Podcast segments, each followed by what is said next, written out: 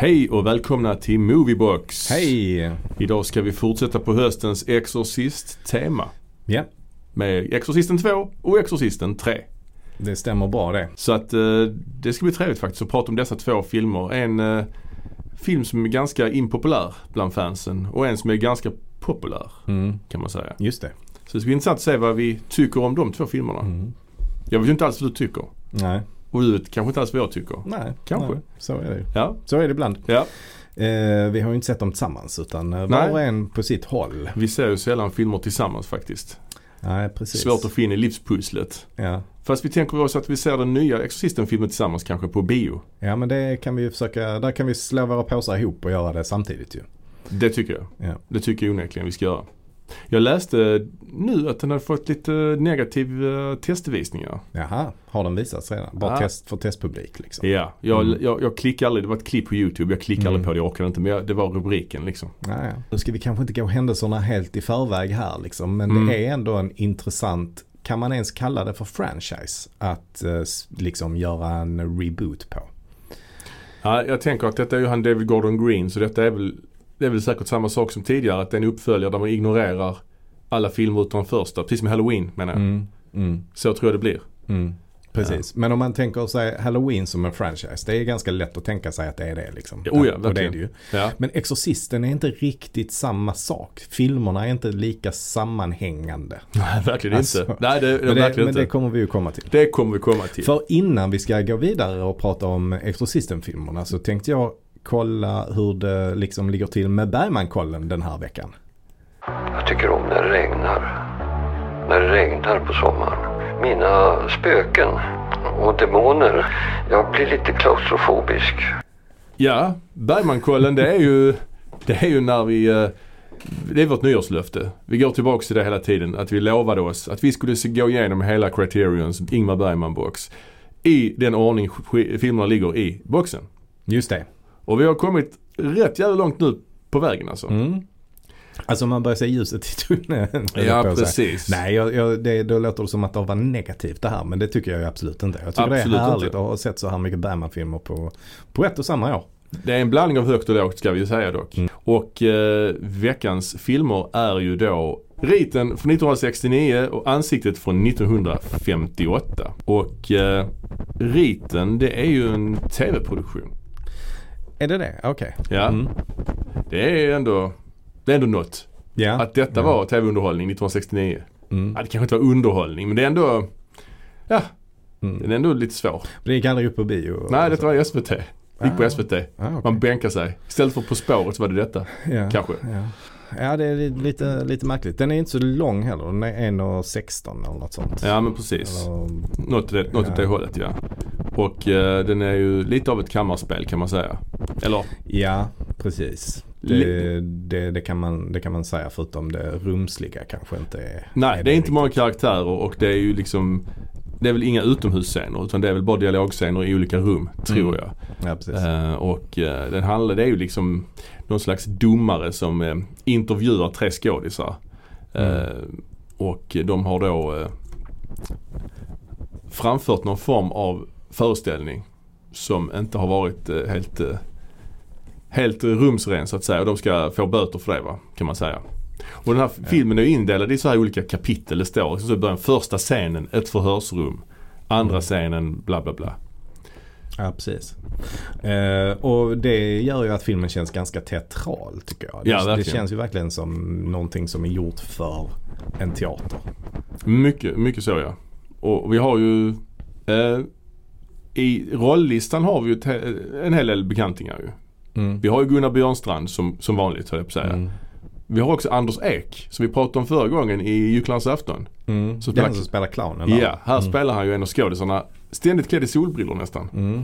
Mm. Han ser ut lite som en, eh, någon slags privatdetektiv. Ja, Slash eh, modefotograf eller något sånt. han utstrålar inte sympati. Nej, nej, Han är ingen man gillar. nej. Ingrid Thulin är med Mm. i ny frisyr. Mm. Rak lugg så här, svart rak lugg liksom. Mm. Och sen har Tror vi... den, eh, är det inte så att den frisyren kallas på engelska för bob?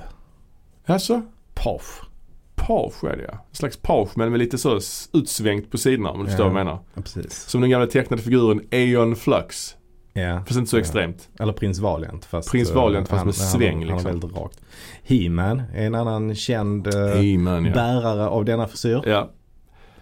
Sen har vi också Ingmar Bergman själv med i filmen ju. Mm. Som präst Mm, i en biktscen. just det.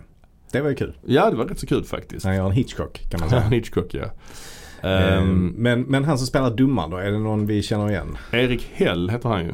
Hell. Hell. Eric Hell. Ehm, ja, nej jag kan inte riktigt jag- känna igen honom. Det kan jag faktiskt inte göra. Han är med i Käre John till exempel. Och eh, 491. Eh, det är väl han, uh, Vilgot Sjöman tror jag. Just det.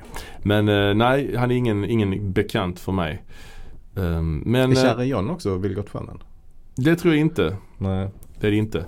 Men eh, ja, vad ska vi säga mer? Ehm, Nej men eh, de här två filmerna de på något sätt hänger ju ihop med också Gycklarnas afton.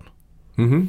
För att det är lite grann samma tematik. Liksom. Ja, det handlar om teaterfolk så att säga. Eller. Teaterfolk och det handlar om den utsatta konstnären som blir ifrågasatt. Ja, precis. Ja. Och här i riten Mm. så handlar det om något slags skattebrott som de har begått ju. Det är ju därför de blir anmälda. Vilket Bergman sen blir anmäld för själv ju längre fram. Ja, så att jag undrar om, om detta är en eh, kommentar till det. Alltså om han redan då vid den tiden Mm. var under lupp för de här sakerna. Det känns som det var, ja det kanske han var. För själva brottet var väl senare. Alltså själva exilen och allt det där. Exilen var ju senare, Ja. absolut. Ehm, Men, men ja, nej jag vet inte. men den är väl inte så hemskt mycket senare. Det är väl i, i den här vevan. Ja det kan det vara. Alltså, det kan det vara.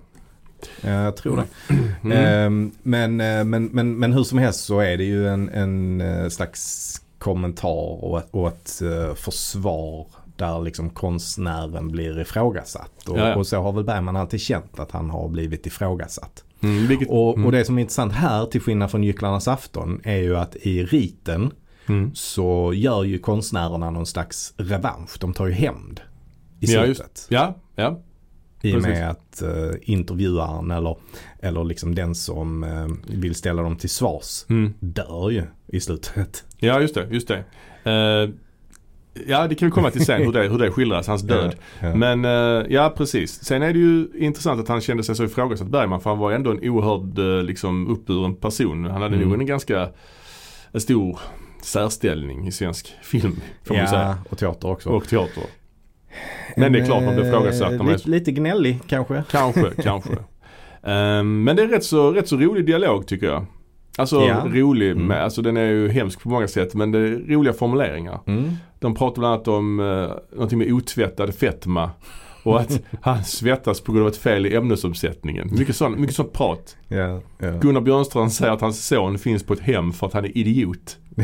Det är mycket så, sånt man inte pratar, så, så pratar man inte längre. Nej, det, det heter inte så. Det heter inte idiot. Det Nej, heter, det- vad heter det? Idiot. Nej men, men eh, det är ju det är ganska mörkt mellanåt. Det är ju en väldigt mörk scen. En våldtäktsförsök till exempel på Ingrid Thulin som är väldigt obehagligt. Ja, det är det. Ehm, det är också en ganska obehaglig scen när Gunnar Björnstrand sitter i en bar med han Anders Ek och, och eh, kommer med sextips till honom. Tänkte du på det? Nej, det tänkte jag inte på faktiskt. det, det var, ja, vet inte, jag behöver inte återge det här men det, det, han går in på, det ska vara hårda tag så att säga. Ja, okej. Ja.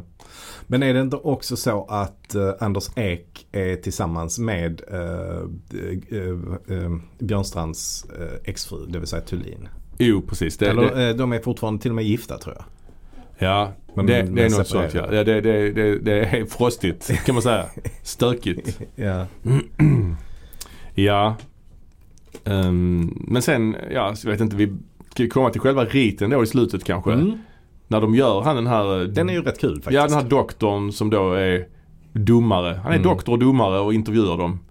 Förhör, förhör dem rättare sagt. De, de gör ju honom till en del av föreställningen på något sätt. Mm. De klär sig i märkliga kläder. Mm. Uh, Penisattrappor ja, har de. st- strap-ons liksom. Strap-ons eh, fast då väldigt, eh, vad ska man säga, In, inte så verklighetstrogna. Nej. Utan, eh, Mer i, i trä så att säga. ja. Thulin har ju en klänning där bröstvårtorna är uh, icke dö- dolda. dolda. ja, precis. Och- Eller ja, hela brösten. Ja, hela brösten för Ja. den delen. och, och eh, någon slags medusa tjofräs på Mm. huvudet. Kan man säga det? Mm. Något sånt. Just det. Och så har de ju masker också. Detta är alltså SVT bästa sändningstid. Detta är, detta är istället för smartare femteklassare. 1969. Ja. Ja. Ehm, ja, Ja, det, är, det, är, det är spännande att SVT tog in sånt eh, faktiskt. och sen dör ju då Dr. Abrahamsson som sagt. Ja. Men det framgår ju i en text bara i slutet. Mm. Att han dog i hjärtattack. Eh, skådespelare blev fällda för brottet. Betalade sina böter och åkte sen på semester. Slut. Slut. Det, det var det. Eh, jag läser här på Wikipedia att Mm. när den visades på, på TV så den, den folkstorm man väntat sig uteblev. Och både svenska och norska kritiker var mestadels positiva fast något förbryllade. Aha. I Norge blev dock tv-sändningen polisanmäld av en privatperson som pornografi. Hmm. Eh, ja, så att eh, det, det gick, den gick väl relativt obemärkt förbi ändå, verkar det som. Ja det må jag säga. Konstigt ändå. Mm. Fast klart, folk var kanske jaded det där liksom efter Jag är nyfiken gul och allt sånt där? Mm. Nej, för mig är väl detta lite grann eh, någonting som finns i marginalen av Bergmans eh, filmografi. Skulle jag säga. Ja, ja men det, det är det ju. Det är det ju. I och med att det är en tv-produktion också. Den har ju inte Ja. något, eh, den, den är inte så visuell liksom. Den Nej. är ju inte det. Ehm, nej precis. Jag håller med. Men jag tycker inte att den tillhör bottenskiktet heller skulle jag säga. Nej, det, det så, tycker jag inte. Så att eh, vi, får, vi får se vart den hamnar sen eh, när Mm. vi gör vår topplista. Mm. Ska vi gå vidare till nästa film då som heter Ansiktet. Och den Mm. kom ju alltså 1958 så det är betydligt tidigare. Ehm, Och var var Bergman någonstans i sin karriär 1958? Det är innan den här eh, trilogin med Så som i en spegel, Tystnaden och Nattvardsgästerna ju. ja precis. Så det är precis innan den. Ja och det är efter Sjunde inseglet. Så han var nog, eh, han var kan man säga på toppen nästan av sin karriär här. Mm. På ett sätt. Och eh, det här är ju en film lite grann i samma anda som Sjunde inseglet och eh, eh, Gycklarnas afton. Alltså lite mer historiskt på Mm. något sätt. Ehm, och, och, eh, Och jag vill nästan gå så långt att alltså jag tycker nästan det här är en variant på Gycklarnas afton. oj. Ja, ja. Alltså ja. för jag tycker de, är, de påminner extremt mycket om varandra. ja, För vi har ju, även här har vi ju samma tematik som vi också hade i riten. ja. Alltså konstnärerna eller underhållarna Mm. som blir eh, förödmjukade. Just det. Ehm, och ja, vi, vi har ju de här namnen också som återkommer Ja. då. Eh, Albert Emanuel Fågler heter ju eh, Max von Sydows karaktär i ansiktet. Han har också sån frisyr, har inte det? Lite grann. Jo, det kan man nog säga. Ja. Det kan man nog säga. Fast det är bara en peruk får vi reda på sen. ja. Ja, vi har ju också äh, Egerman. Det är också Mm. ett sånt Bergman-namn. Mm. Och framförallt också Vergeus. Vergeus, ja precis. Eh, Så att det, det finns väldigt mycket eh, tematik som är återkommande. Mm. Eh, Men som sagt detta är ju också liksom där handlingen är om den förödmjukade konstnären. Mm. Som också eh, var, fanns med i Gycklarnas afton. Och den är ju väldigt stjärnspäckad här ju. Mm. Den här är ju, här är ju nästan alla med ju. Det är ju Max Ja. von Sydow, det är Ingrid Thulin, Gunnar Mm. Björnstrand. Bengt Ekeroth är tillbaka. Alltså Mm. döden ifrån uh, Sjunde inseglet. Vi har också Bibi Andersson Mm. och eh, eh, vad heter hon? Naima Wifstrand. Så att det, är- det är många. Lars Ekborg är med. Lars Ekborg. Siv Rud. Ja. Erland Josefsson. Och sen har vi, är det inte här också som Gösta Ekman är regiassistent? Det kan det mycket väl vara. Det, det, är inte, jag- det är nog inte enda gången han är det nej, jag säga. nej, men jag tyckte hans namn flashade förbi också. Ja, kul. Mm. Och den inleds ju i någon slags eh, eh, diligens kan man säga. Ja, Jag gillar det. Jag gillar dil- diligenser. diligens. Jag tycker det är mysigt. det är, Diligens. jag har det som regel att jag uppskattar alltid det. I övrigt så handlar det ju om Vadå? Det är ett eh, gäng Ja, det, det är ju en sån här kringresande hypnotisör kan man ju kalla det för. Just det. Eller magnetisör. Just det. För det är väl, eh, jag antar att, eh, nu bara, nu bara gissar jag vilt här. Att Ja. jag, jag bara tänker mig att eh, det här med magnetism var ett relativt nytt, ny upptäckt. Det kan det varit Och då började man hävda att magnetism även hade andra effekter och sådär. Så här har Ja. vi då en hypnotisör. Eller liksom en, för att använda vardagsspråk, bara en, en trollkarl. En trollkarl, ja. en trolleman. Ja, illusionist. Illusionist ja. Eh, Bedragare kan man säga också kanske. Ja det kan man säga. Fast, fast en bedragare är ju mer någon som bara lurar folk på pengar. Här är det ju ändå Mm. ett slags uppträde han gör. Mm, jo, jo. Ehm, men med klassiska illusionist-tricks. Ja. Alltså. Så det han kan få en kvinna att sväva till exempel Mm. och ja, och så vidare och så vidare. Och det är Max von Sydow som spelar denna illusionist. Mm. Och han är dessutom stum ju. Mm. Han pratar inte. Mm. Något som kommer återkomma längre fram i Bergmans Ja filmografi. just det. Ja. Ja. Ehm, ja, han pratar ju sen alltså. Mm. Men de eh, hävdar att han inte kan prata. Vilket inte stämmer. Mm. Det är en twist. Han har också eh, ett sånt uh, lösskägg på sig. Ja, diaboliskt. Ja, Han ser ja, lite grann ut som han Anton LaVey, han Church Mm. of Satan-grundaren. Mm. Faktiskt. Fast med hår då, Mm. kan man säga. Och eh, ja, det är lite grann utspelar sig på ett gods kan man väl säga hela filmen. Mm. Och det är lite förvecklingar. Ja precis. Så att det här sällskapet kommer till eh, ett gods där vi har en eh, polismästare och en vetenskapsman eller läkare. Mm. Och då den här tredje mannen som spelas av Ernst Josefsson. Erland Josefsson. Er, ja, ja. Ernst, var fick jag Ja. det från? Ernst. ja kon, han är kon, alltså Egerman Ernst. Kirchsteiger. Ernst Kirchsteiger. Ja, jag vad Jag tänker så mycket på honom. Ja, det, Så det det blev en Freudian slip. Svårt att undvika. Mm. Eh, så eh, vad, vad, är det han, vad, är, vad är han för karaktär i, i den här filmen egentligen? Alltså Erland Josefsson. Han är någon slags konsul, konsul alltså Ja. som, ja lite, han var lite politisk eh, Ja just det. Just det. Ja. Så de, de, de här tre, de, de har då ingått ett slags vad. Mm. ehm, där de då ska bevisa att det han gör är fake. Ja. Magnus Sören. Så de utsätter ju honom, de tvingar ju honom att, eh, att uppträda för dem. Och sen så eh, utsätter de då honom för eh, hån och de förödmjukar honom helt enkelt genom att så här mot, motbevisa. Alltså till exempel så gör han ju det här att han då ska få eh, Ingrid Thulin att sväva. Just det. Och då bara drar de förbi lakenet så ser man att det är han Lars Ekborg som står där bak och drar i trådar så att hon Mm. eh, hänger i trådar. Ja, Och så skrattar alla åt dem. ja precis. Eh, och sen rent handlingsmässigt så det som händer är ju att eh, de fejkar ju eh, hypnotisörens död. Och då ska han eh, obduceras men så switchar de eh, kropparna då. Eh, och skrämmer eh, Gunnar Björnstrand som spelar då eh, läkaren. Eh, så han blir jätte, jätterädd. Ja. Och den scenen tycker jag faktiskt är riktigt bra. Mm. Eh, när eh, Max von Sydow bara dyker upp där i eh, spegelbilden. Just det. Mm. Den är cool ju. Mm.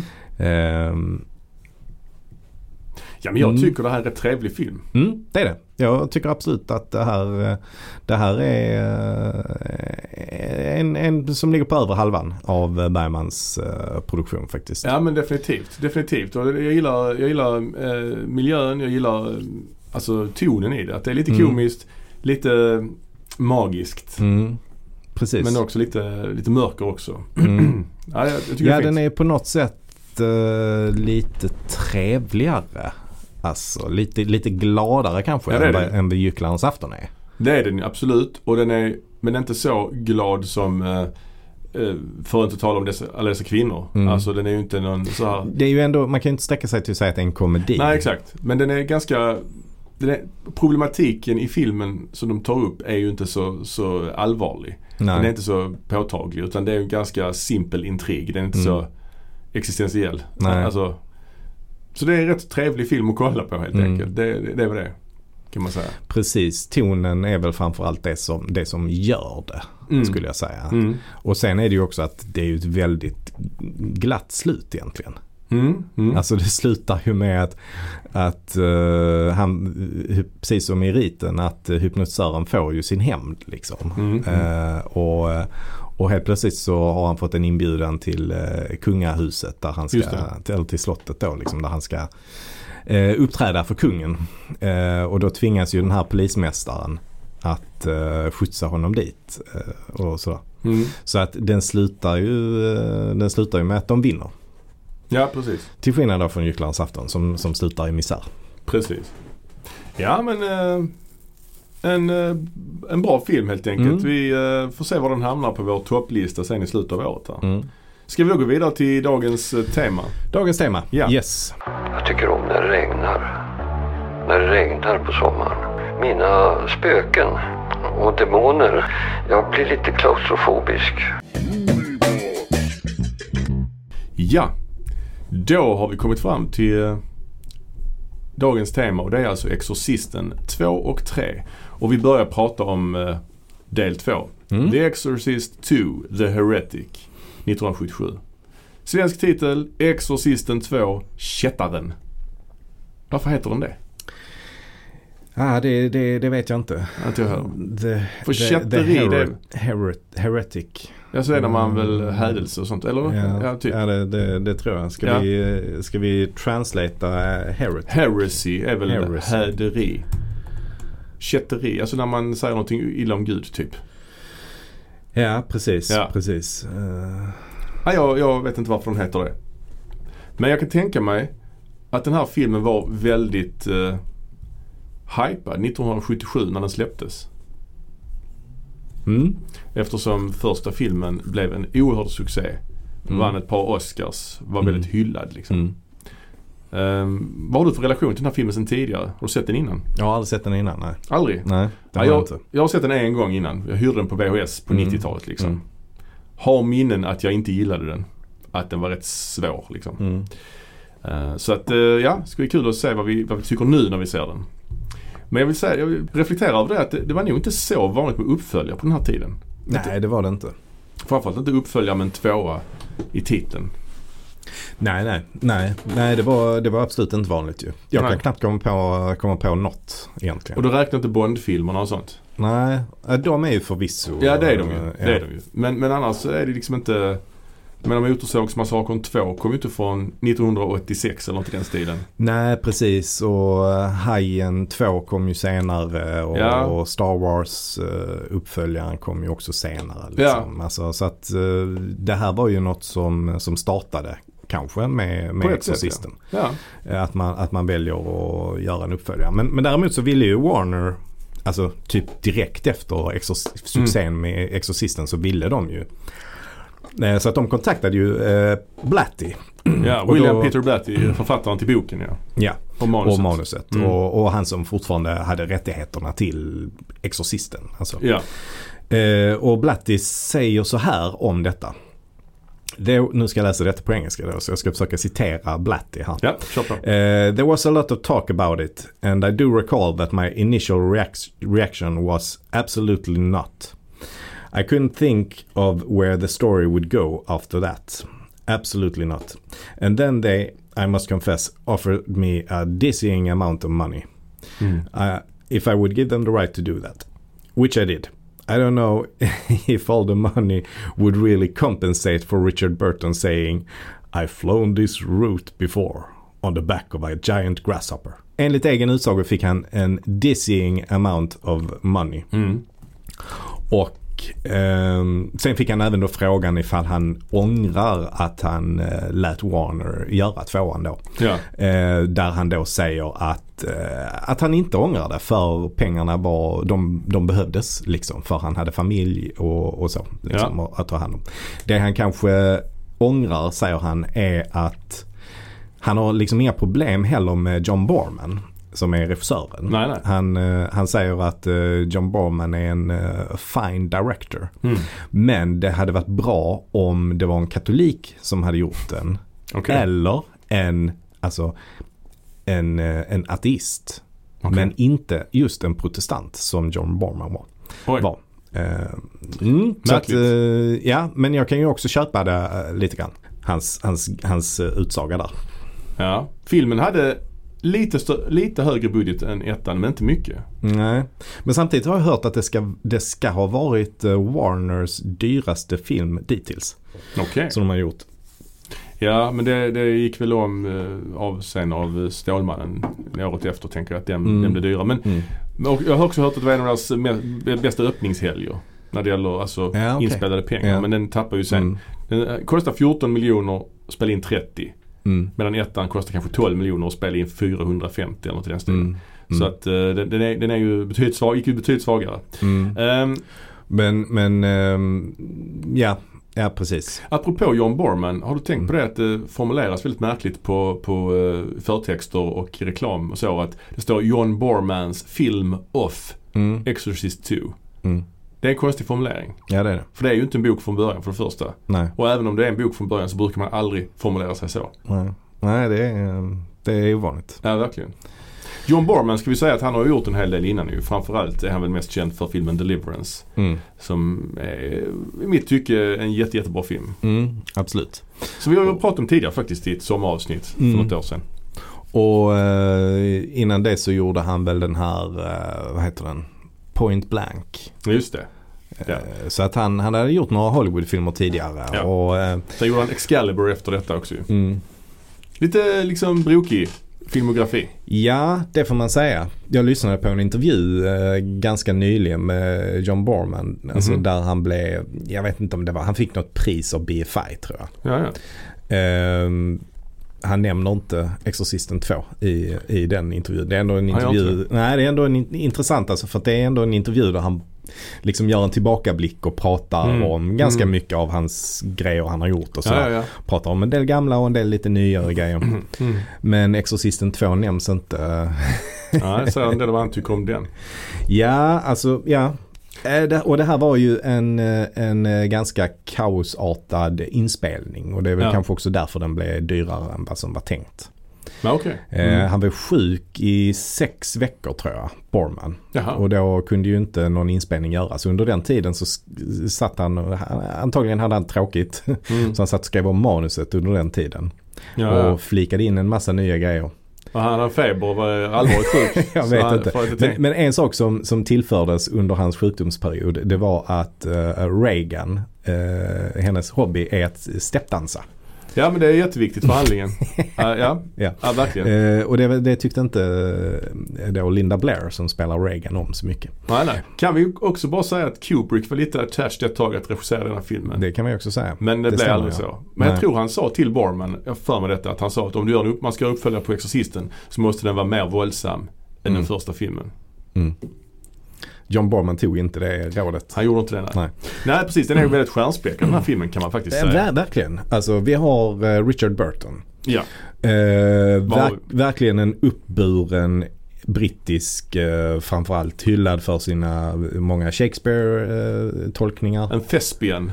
ja, precis. Och arvtagare till Laurence Olivier eh, Ja. nämndes han ju som på 50 och 60-talet liksom. Ja, kan man säga att det är en blandning av Laurence Olivier och Oliver Reed. Alltså han Mm. drack väl rätt mycket sprit. Absolut. Han ser rätt, rätt tagen ut i den här filmen ju. Ja, och, och grejen var ju att han hade ju, han hade ju sin glansperiod på 60-talet antar jag. Ja. liksom. Örnnästet. Ja, precis. Eh, på 70-talet så, ja men alltså han, Cleopatra gjorde han ju till exempel. Med, med, han var ju gift med Elizabeth Burton. Nej, Elizabeth eh, Taylor heter hon. Två gånger. Två gånger, ja precis. Ehm, alltså en av 60-talets allra största filmstjärnor var, blev han. Ja och de var ju ett sånt power couple. Ja. Liksom. Ja, så att han var ju med i alla fall. Men, men det här var ju eh, under en period när han inte hade så mycket hittar liksom. Nej. Han, ehm, hans 70-tal var ju inte, var ju inte särskilt bra. Nej och han avled väl bara några år efter detta. Typ 83, ja, 84 Ja, precis. Ja. Ja. Så, så han, han, han hann fortsätta göra fler filmer efter Mm. detta. Bland annat The Wild Geese gjorde han ju. Det känner man igen ju. Ehm, Mm. mm, Ja vi har ju Linda Blair, hon är ju tillbaka. ja. Hon är väl en av få som är tillbaka från första filmen. Ja, men vi ska inte glömma Max von Sydow som också är tillbaka. Just det. Det hade jag nästan glömt bort när jag såg filmen. Mm. Att han var med i den. Mm. Hade jag glömt. Och det är också mycket, mycket märkligt att han eh, får ett toppbilling här. Eller så, inte allra högst alltså, men, men hans namn är ju med ovanför titeln på postern. Ja, han är ju bara med ett par flashbacks. Ja, ja. Det enda som är roligt med det. Mm. Det är ju att man har valt att ta bort hans eh, old age makeup i Mm. flashbacksen. Mm. Det är ju det, är ju det enda som, ja om vi säger så här. Mm. Det är en, en grej som funkar i den här filmen. Mm. Att man har gjort honom Mm. yngre på det sättet. För eftersom han var så Vi pratade om det förra gången att han var ju väldigt ung. Han var så här 45 när han gjorde ettan och ska Mm. spela 30 år äldre. Mm. Så det var rätt nice. Ja, men precis. han är bara med i flashbacks liksom. Men, men liksom i annonser och så för uh, Exorcisten 2 så, så har vi Linda Blair, Mm. eh, Richard Burton, Louise Fletcher Ja. och Max von Sydow. Det är, de, det är de som liksom syns. Och sen under det står det Exorcisten 2. Ja. Ehm, och Louise Fletcher, eh, vann hon en Oscar för Jökboet? ja, precis. Hon var ju Eh. väldigt het efter detta ju. Hon Ja. vann ju Oscar för Jökboet. Och Det var väl så att Ellen Burstyn inte ville vara med. Mm. Så att man gjorde väl om manuset, skrev en ny karaktär. För hade Ellen Burstyn velat vara med så hade det varit den karaktären som hon Mm. hade varit då, tänker jag. Precis, det skulle, eh, karaktären fanns faktiskt. Ja, Eh, men man valde att kasta Louise Fletcher i, i den här eh, eh, karaktären istället. Mm. Det skulle faktiskt varit Chris Sarandon som skulle haft eh, psykologens roll. ja för doktorn heter ju Jean.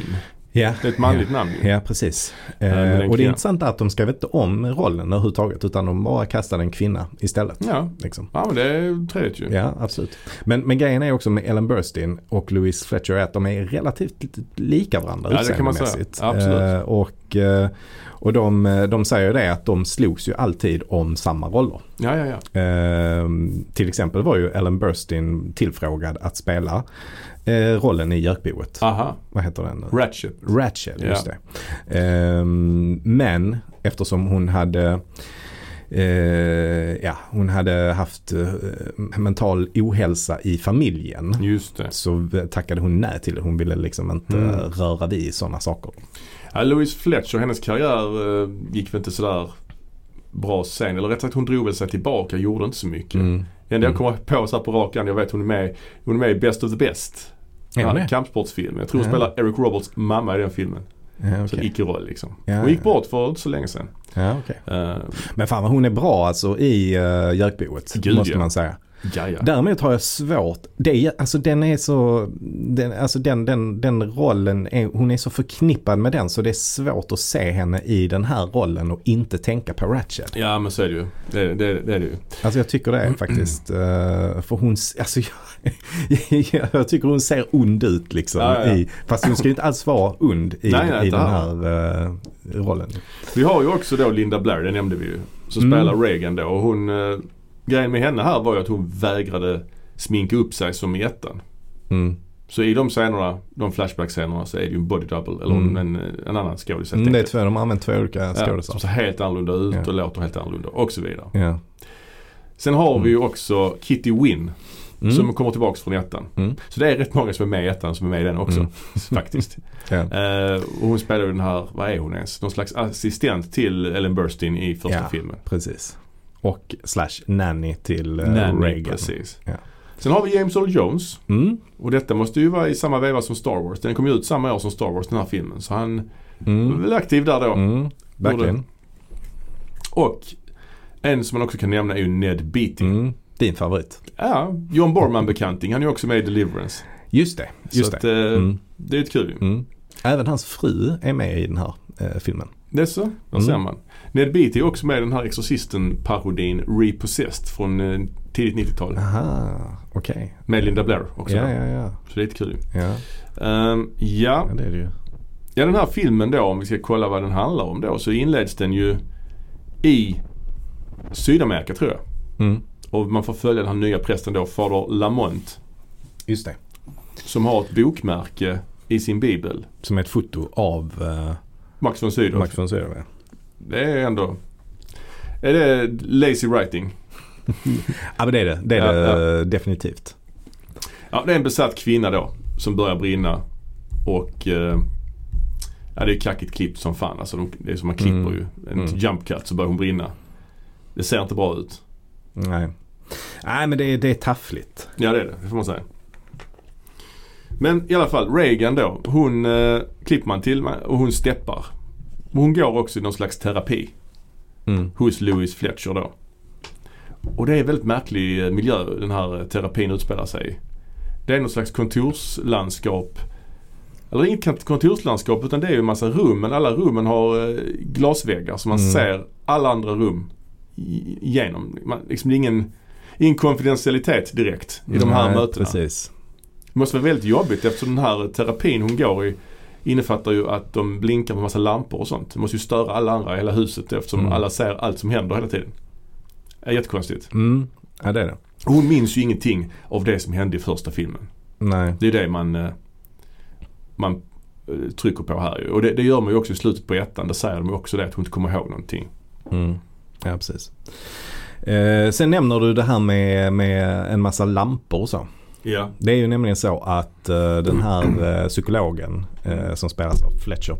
Eh, hon har ju byggt någon slags maskin då. Ja. Eh, Syn- som en... Eh, da, ja, Synchronizer tror de kallar det för. ja precis. Ja. Synchronizer. Ja. Eh, så att hon ska kunna använda en teknik då som kallas för syncing eller synchronized hypnosis. Ja. Eh, Så att hypnos är ju ett viktigt tema i den här filmen och Mm. jag antar att det kanske är det som eh, Borman var intresserad av mest. Liksom. Inte så Hyp- mycket av exorcism och så. Nej, För det utan, förekommer typ inte i filmen. nej, utan just hypnos var det han var, Ja. gick igång på. Ja. Han ville ju också att hela teamet skulle hypnotiseras eh, innan eh, inspelningen för Åh, att liksom förstå vad det var. Men det gjordes aldrig. Nej, nej. Men det, men det var något han, han önskade i alla fall. Ehm, Och det känns som att Reagan går i terapi hela tiden. Alltså hon är alltid där ju. mm, Det känns som hon typ Mm. bor där. Ja, precis. Ja. I alla fall den här blinkande maskinen då. Eh, man, man, man tar då ett pannband som man Ja. sätter liksom eh, på de här två som ska synka sina eh, Ja. drömmar med varandra på något Ja. sätt. Och, och sen så sätter man igång maskinen och då börjar en lampa blinka. Och det hörs en ton. Ja. Och ju, ju mer man sjunker ner i sin dröm desto mer långsamt går den här tonen. Liksom. Just det. Och sen så handlar det om att de ska mötas där nere på något sätt. Och det är ju olidligt ju. Now, Reagan, I want you to concentrate on the strobe light. Deeply relax. Just let yourself go and look at the light. Alltså det låter för jävligt plus Ja. att det blinkar. Ja, Så det är väldigt ja. jobbigt att titta på. Ja, det är jobbigt att titta på. Kan man säga. Men jag tycker ändå maskinen är ganska cool. Alltså den ser ändå lite så Ja. futuristic, eh, alltså vintage futuristic ser den ut. Alltså Mm. Ja, den, ja. Och den låter ganska ball. Sådär. Men, men vad är det för påhitt? Alltså, och, och vi förväntas bara köpa detta. Alltså i publiken. Ja, ja visst. Det, visst. det, är ju, det är ju en märklig, märklig grej som hon bara har, eh, ja men hon har hittat, har hon, har hon liksom byggt den maskinen själv eller liksom Nej, vad, vad är det för någonting? Det, det förklaras liksom aldrig närmare och, och det gör inte heller att man, man köper inte det rakt av direkt. Nej, och i en sån här eh, se- session så får Mm. hon flashbacks från ettan va. Mm. Börjar minnas. Och det ser riktigt kackigt ut. Då ser man ju Max von Sydow när han utför den här exorcismen på henne då. Men det gör också att man fråntar ganska mycket av det som händer i ettan när, ja. man, när man visar upp det på det här sättet. Ja, ja verkligen. Eh, det, det fråntar ganska mycket av eh, mystiken med, med ettan och det som, det som händer där. För jag tycker, Ja. det, tycker det är ganska nice i ettan att, att liksom när Father Karras kommer in så ser han bara att Max von Sydow ligger död. Mm. I ettan. Mm, ja, ja, alltså det tycker jag är fett ändå. Ja. Men, men här så sabbar man hela den grejen på något sätt. Eh, ja, det är ovärdigt att man bara liksom gör en ettan till en sån här dåligt gjord flashback. Mm, mm. Ehm, sen är det väl också att Richard Burton då, Fader Lamont, han får i uppdrag att undersöka Marins död. Ja det är det hela filmen går ut på egentligen. Han ska ta reda på vad som hände med honom. Ja. Men var inte hans död väldigt tydlig? Alltså han får en hjärtinfarkt. Mm. Han var sjuklig, skröplig Mm. och dog när han utförde en exorcism. Jo, jo. Ja men det är alltså, är inte det Jo. ganska obvious vad som jo hände? det är ganska obvious. Jag tror inte han har försvunnit. Nej. Kroppen Nej. var ju kvar. Nej men absolut. Ja. Ja, det är jättekonstigt. Så Mm. hela premissen är ju Mm, premissen fel, liksom. är, är, är märklig. Det är Mm. den faktiskt. Han fick en hjärtattack och dog helt enkelt. Ja. ja. Fletcher får också hjärtflimmer Ja. i en session här i början. Och eh, då ska ju han rädda henne va? Fader Lamont. Precis, Ja. så att då, eh, då, då tar han på sig eh, Reagans pannband istället. Precis. Och ska liksom så här dyka ner i hypnosen och eh, liksom rädda henne därifrån. För Ja. att hon vaknar inte av sig själv, vilket hon skulle ha gjort egentligen när de stänger av maskinen. Ja, eller, vad det, eller vad det nu är de gör. Liksom. Ja. Men hela den grejen är ju också rätt så, alltså om hon får hjärtflimmer så är inte deras första reaktion att de liksom ska ringa en ambulans. Nej, eller nej, nej. försöka s- starta någon eh, HLR på henne eller någonting sånt. Nej, nej, nej. Utan deras första reaktion det är att ah, men vi tar den här prästen. Ja. Eh, han kan eh, hoppa in i eh, Reagans dröm och så Mm. kan han rädda henne därifrån. Det är lite... Ja, det är inte så det går det, till. det, det är lite, logiken där är lite svår kan jag tycka. Ja, verkligen. Det är också en sekvens, nu blir det att vi rabblar upp en massa grejer som händer men det blir ju så när det är en sån här film som är så osammanhängande. För det är ju en sekvens när Reagan då under någon slags terapisession tror jag det är, målar en teckning. Och på Mm. teckningen så har hon målat ett ansikte va? och så är det eldflammor. Precis, den, den scenen kommer direkt efter ju. Och det tycker de är väldigt upprörande att hon målar detta. Mm. Eh, Fader Lamont, när han, Ja. ser den, eh, när han ser den teckningen Ja. så på något sätt, som är helt oförklarligt, så förstår han. Aha, då brinner det i källaren. Jag Ja. måste gå ner och släcka den branden. Den, den logiken fattar jag verkligen inte heller. Det är bara så, så dumt ju. ja, verkligen. Det, det är liksom extremt märkligt. Och han blir då övertygad om att hon har en någon slags demon i sig. Sen kan jag ändå tycka att eh, den här scenen Alltså den scenen där ehm, liksom eh, Lamont ska försöka rädda eh, Jean, psykologen. Ja. I, eh, den är ändå, den kanske ändå är det man tar med sig från den här filmen. liksom.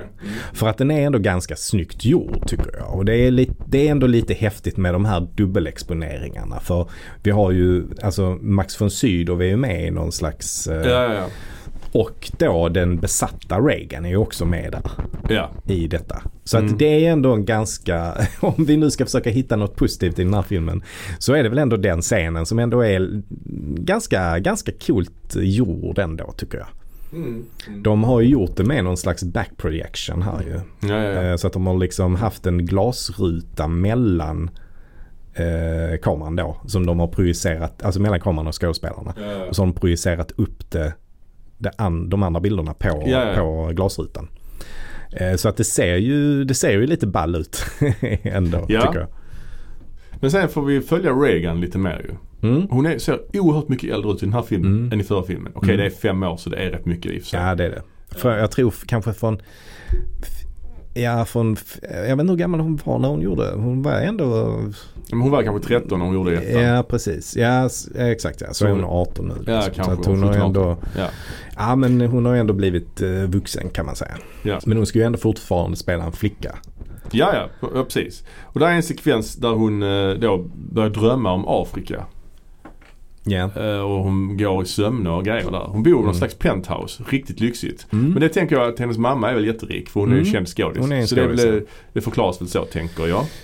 Det förklaras ju inte men det är väl så jag tänker. Mm. Hon har också eh, massa burar, designade burar med duvor på balkongen. Mm. Också eh, märkligt val av Ja. ja. heminredning. Och så ställer hon sig på takkanten där och liksom zonar ut och börjar tänka på Afrika och syrsor. Precis. Mycket syrsor i den här filmen. Ja, Mycket syrsor. ja exakt. Eller gräshoppor. Ja, gräshoppor ja. Mm. Locusts. Mm. Bibliskt. Ja, verkligen. Ja. Ehm, ja, eh, hon är i Afrika där som sagt. Ja. Ehm, men det ser rätt B ut tycker jag. Ja, det är ju det är kulisser de har Ja, byggt upp i ja. studio. Ja, precis. Absolut. Tanken med den här filmen var ju att den skulle spelas in på locations i alla, Ja. på alla möjliga olika locations som de hade. Men, men det blev nästan ingenting. Nej. De fick inte ens spela in i, eh, i Washington, alltså i Georgetown. Aha. Eh, Så att den här trappan, för den, är, den förekommer i några sekvenser. Ja, den kommer ju här efter detta ju. Den har de ju liksom byggt upp i en studio. Oj. Så att det är inte den riktiga trappan de har Ja, filmat. för, ja, för precis han, han Burton träffar ju hon Kitty Wynn, alltså nannyn där Mm. i, trapp, i trappan då. Och då berättar Mm. hon ju att eh, demonen kände Marin. Mm. Hur fan vet hon det? Ja. Har hon den infon? Nej, Hon är så typ ganska liten biroll i första filmen. Ja. I och för sig, hon har, det är någon sekvens där hon kallar, kallar dit Karis, hon får säga det här Help me. Mm. Men det är väl typ det. Mm. Ehm, och då går Lamont in i, i rummet ifrån ettan också. Och kollar där inne liksom i, i deras gamla hus och så. Mm. Så det, man kopplar ändå ihop det med ettan en del liksom. Mm. Man får se sängen där bland annat. Och, Ja och sen en Lite. flygande sån här gräshoppa också. Kommer ja, en sån precis. riktigt kass sån här green screen, sån kant runt om liksom. Ja. definitivt. Ja. Eh, ja, eh, sen bestämmer sig ju då Richard Burton, Mm. eller då Lamont. Yes. Han bestämmer sig då för att åka till Afrika ju. Ja. Eh, för att leta reda på eh, en, eh, en person som har varit eh, besatt också av eh, samma demon. Det som heter Kokomo. Kokomo. Heter personen alltså. Ja, precis. Demonen heter Pazuzu. Mm, Kungen av de onda luftandarna. just det. Ja. Eh, det, jag gillar inte namnet Pazuzu. Och det, jag tycker det Nej. Pazuzu, det namnet har ju fått leva vidare. Det nämns ju när man pratar om ettan också. Alltså det nämns Mm. inte i ettan. Nej. Men Nej. i, i, eh, när man läser om ettan Mm. så nämns det som liksom antagonisten är Pazuzu. Och det är ett Mm. namn som introduceras i den här filmen. Mm. Det kanske är med i boken också, det vet jag inte. Men. Det kommer vi aldrig få reda på. jag gillar inte namnet. Jag tycker det är för, man konkretiserar för mycket då när man ger det ett sånt konstigt namn. Liksom. Ja, ja men verkligen. Eh, alltså det är inte heller orimligt att demonen faktiskt har ett namn. Nej, nej absolut. Eftersom demon, det finns ju en staty på demonen till exempel. Ja, ja, ja. ja. Eh, sådär. Så, att, så att demonen kan ju vara känd men, men eh, jag, är inte, jag, jag tycker inte heller det är särskilt roligt att de, att de namnger den så. Eh, på det sättet. Eh, men men hur, som, hur som helst så, så ska eh, Lamont åka till Afrika för att hitta den här eh, Kokomo. Ja. Eh, för att se om han kan eh, hjälpa honom. Liksom. Man sitter hela tiden, jag sitter bara hela tiden och bara väntar på att Ned Beatty ska dyka upp. Liksom. Du vet att han ska vara med. För man har ju sett honom i förtexterna. Och Ja. då har det ändå gått kanske en timme eller någonting sånt av filmen. Ja, ja. Men om, om man sitter ju bara och väntar på att han ska dyka upp. Liksom. Vad ska han göra? Så jag börjar bara fundera på. Är det, är det så att liksom att demonen kommer ta form på något sätt? Och bli Ned Beatty. Och att det är Ned Beatty som spelar demonen. Ja, det Det, det är så att jag tänkte Ja. liksom. Och hoppades lite att det skulle vara så. Ja, Men precis då så dyker ju Ned Beatty upp. Eh, som någon eh, helt meningslös roll. Där, där han är en pilot. Ja, då. han ska köra honom till... Ja. Han Exakt. kör honom till ett annat ställe bara. Ja. Typ. Alltså det, det, det är det hela. Liksom, som han gör. Eh, så att där, eh, där vaskar man ju en bra skådis. Gud, liksom, ja, som ändå ja. kunde, kunde gjort lite mer för den här filmen tror jag. Man etablerar väl också att Reagan har lite så healing powers. Att hon pratar med en autistisk flicka som då som aldrig har pratat innan och så börjar hon prata och blir helt normal. Mm. Så att man eh, slänger lite sånt också här. Ja. Out of left field så att säga. Eh, Ja. vi, vi, har, vi har en flicka som, eh, som säger I'm autistic. Just det. Eh, och då säger, ja precis, och så börjar då Reagan prata med henne. Och sen så förklarar Reagan detta då. Och så säger hon, first she was talking inside. Mm. And then she started talking outside. Ja, det är starkt. Ja det är starkt. Bra, bra formulerat. Mm. Eh, Richard Burtons hår. Ändrar det färg? Jag, jag vill tycka att han blir lite mörkhårig här i Afrika. Ja det var inget jag, inget jag eh, la märke till faktiskt. Alltså han färgar håret obviously. Det är ju så skokrämssvart typ. ja okej. Ja, jag bara fick, Ja. så, fick den känslan där när han var i Afrika. Jag springer in och svettas. Jaha. Ja det, ja, det var inget jag, inget jag funderade på. Det är också en väldigt fin eh, parallellklippning mellan två skeenden när han träffar några afrikaner som börjar kasta sten på honom. Mm. Och så klipper man till att Reagan har en sån här steppuppvisning. Mm. Och att när han blir träffad och faller så faller hon också. Som Mm. att deras eh, minnen, sinnen Mm. är länkade liksom. Just det. Ja men det har de inte heller riktigt etablerat tidigare. Nej, nej, nej. nej. Så nej, det sker väl där när de synkar i början. Det är väl då Ja, det, det, ja. det händer liksom. Ehm, men han letar efter Kokomo. Mm. Han är på en African Adventure här liksom. Detta är rätt långt ifrån vad man förväntar sig att få när man ska se Exorcisten 2, uppföljaren på Mm. den mest framgångsrika skräckfilmen någonsin vid den här Ja. tiden. Och eh, till saken hör också att vi har ju ännu inte haft någon riktig skräcksekvens i filmen vad jag vet. Nej. Eller vad jag, vad jag kan. Ja, alltså det är klart att eh, i och för sig den besatta Reagan får vi ju se och det är ju lä- läskigt ju. Men, men, Eller Flashbacker menar du? mm, ja, eller, eller det som sker när de är i den här transen. Alltså Ja, ja, ja, under ja. hypnos där. Men man har heller inte etabl- etablerat någon slags hotbild mot Reagan. Nej, För de nämner hela tiden att hon är i fara men det får man liksom, man förstår inte riktigt varför. nej. Man bara förväntas köpa det för att det är hon och det är, det är Exorcisten 2 liksom. Mm, mm. Eh, nej men alltså eh, som jag sa innan där att man fick ju spela in väldigt mycket i studio. Ja. Och de här studiobyggena imponerar inte tycker jag. Nej, nej, nej. Särskilt inte när Richard Burton är omkring där och klättrar i, i Afrika i sådana här ravi, raviner och sånt där. Jag oroar mig rätt mycket för hans hälsa hela tiden här. För han är rätt svettig. Man vet att han är lite så alkad. Ja, ja. Nej men alltså Ja, ja. hans, eh, hans rollprestation i den här filmen eh, kan man ju verkligen diskutera. Jag tycker, jag tycker Ja. han är usel. Alltså, det är han, autopilot. Alltså, han, det- går, ja, han går omkring och är helt nollställd. Och, och dessutom så, så hörde jag, lyssnade lite på lite olika sådana här audio commentaries eh, Mm. till den här filmen. Ja. Och eh, de, de berättar ju där också att han, han, var, han kunde inga repliker heller. Nej, nej. Så han var, han var tvungen till att ha sådana cue cards. Ja, perfekt. Lite Marlon Brando-varning på det ju. Ja, verkligen. Ja. Fast i Marlon Brandos fall, många gånger där så Ja. använde han någon slags hörsnäcka. Ja, okej, bra. Vilket gjorde att han ändå kunde hålla sin blick där han ville. Det kunde inte Richard Burton här. Så Nej. helt plötsligt så, så får vi se en jättekonstig scen liksom, där han pratar med, med en person då. Helt plötsligt bara vänder han sig om och typ tittar mot kameran och, och liksom fortsätter prata. Och det är ju för att Ja det var ju där Q-carden var liksom. Aj, Så aj. han fick ju vända sig om och bara pra- liksom titta ut i tomma intet och fortsätta dialogen liksom. Åh herregud. Ja, det, är- det är verkligen Ja, ja, ja, ja det, han, hans prestation drar ju faktiskt ner den här filmen ganska mycket tycker Alltså jag. det är kanske... Han är ju helt nollställd hela tiden. Ja, och jo. ser ju förvirrad ut alltså. Den drar ner, det gör det ju. Men det är, inte så att, det inte så att det sticker ut. Alltså det är mycket som dras ner. Det är mycket i den här filmen som drar ner filmen så att säga. Om du förstår vad jag menar. Mm. Det är ju ingenting Nej, det är runt omkring honom som är bra ändå. Liksom, Nej. Så att säga.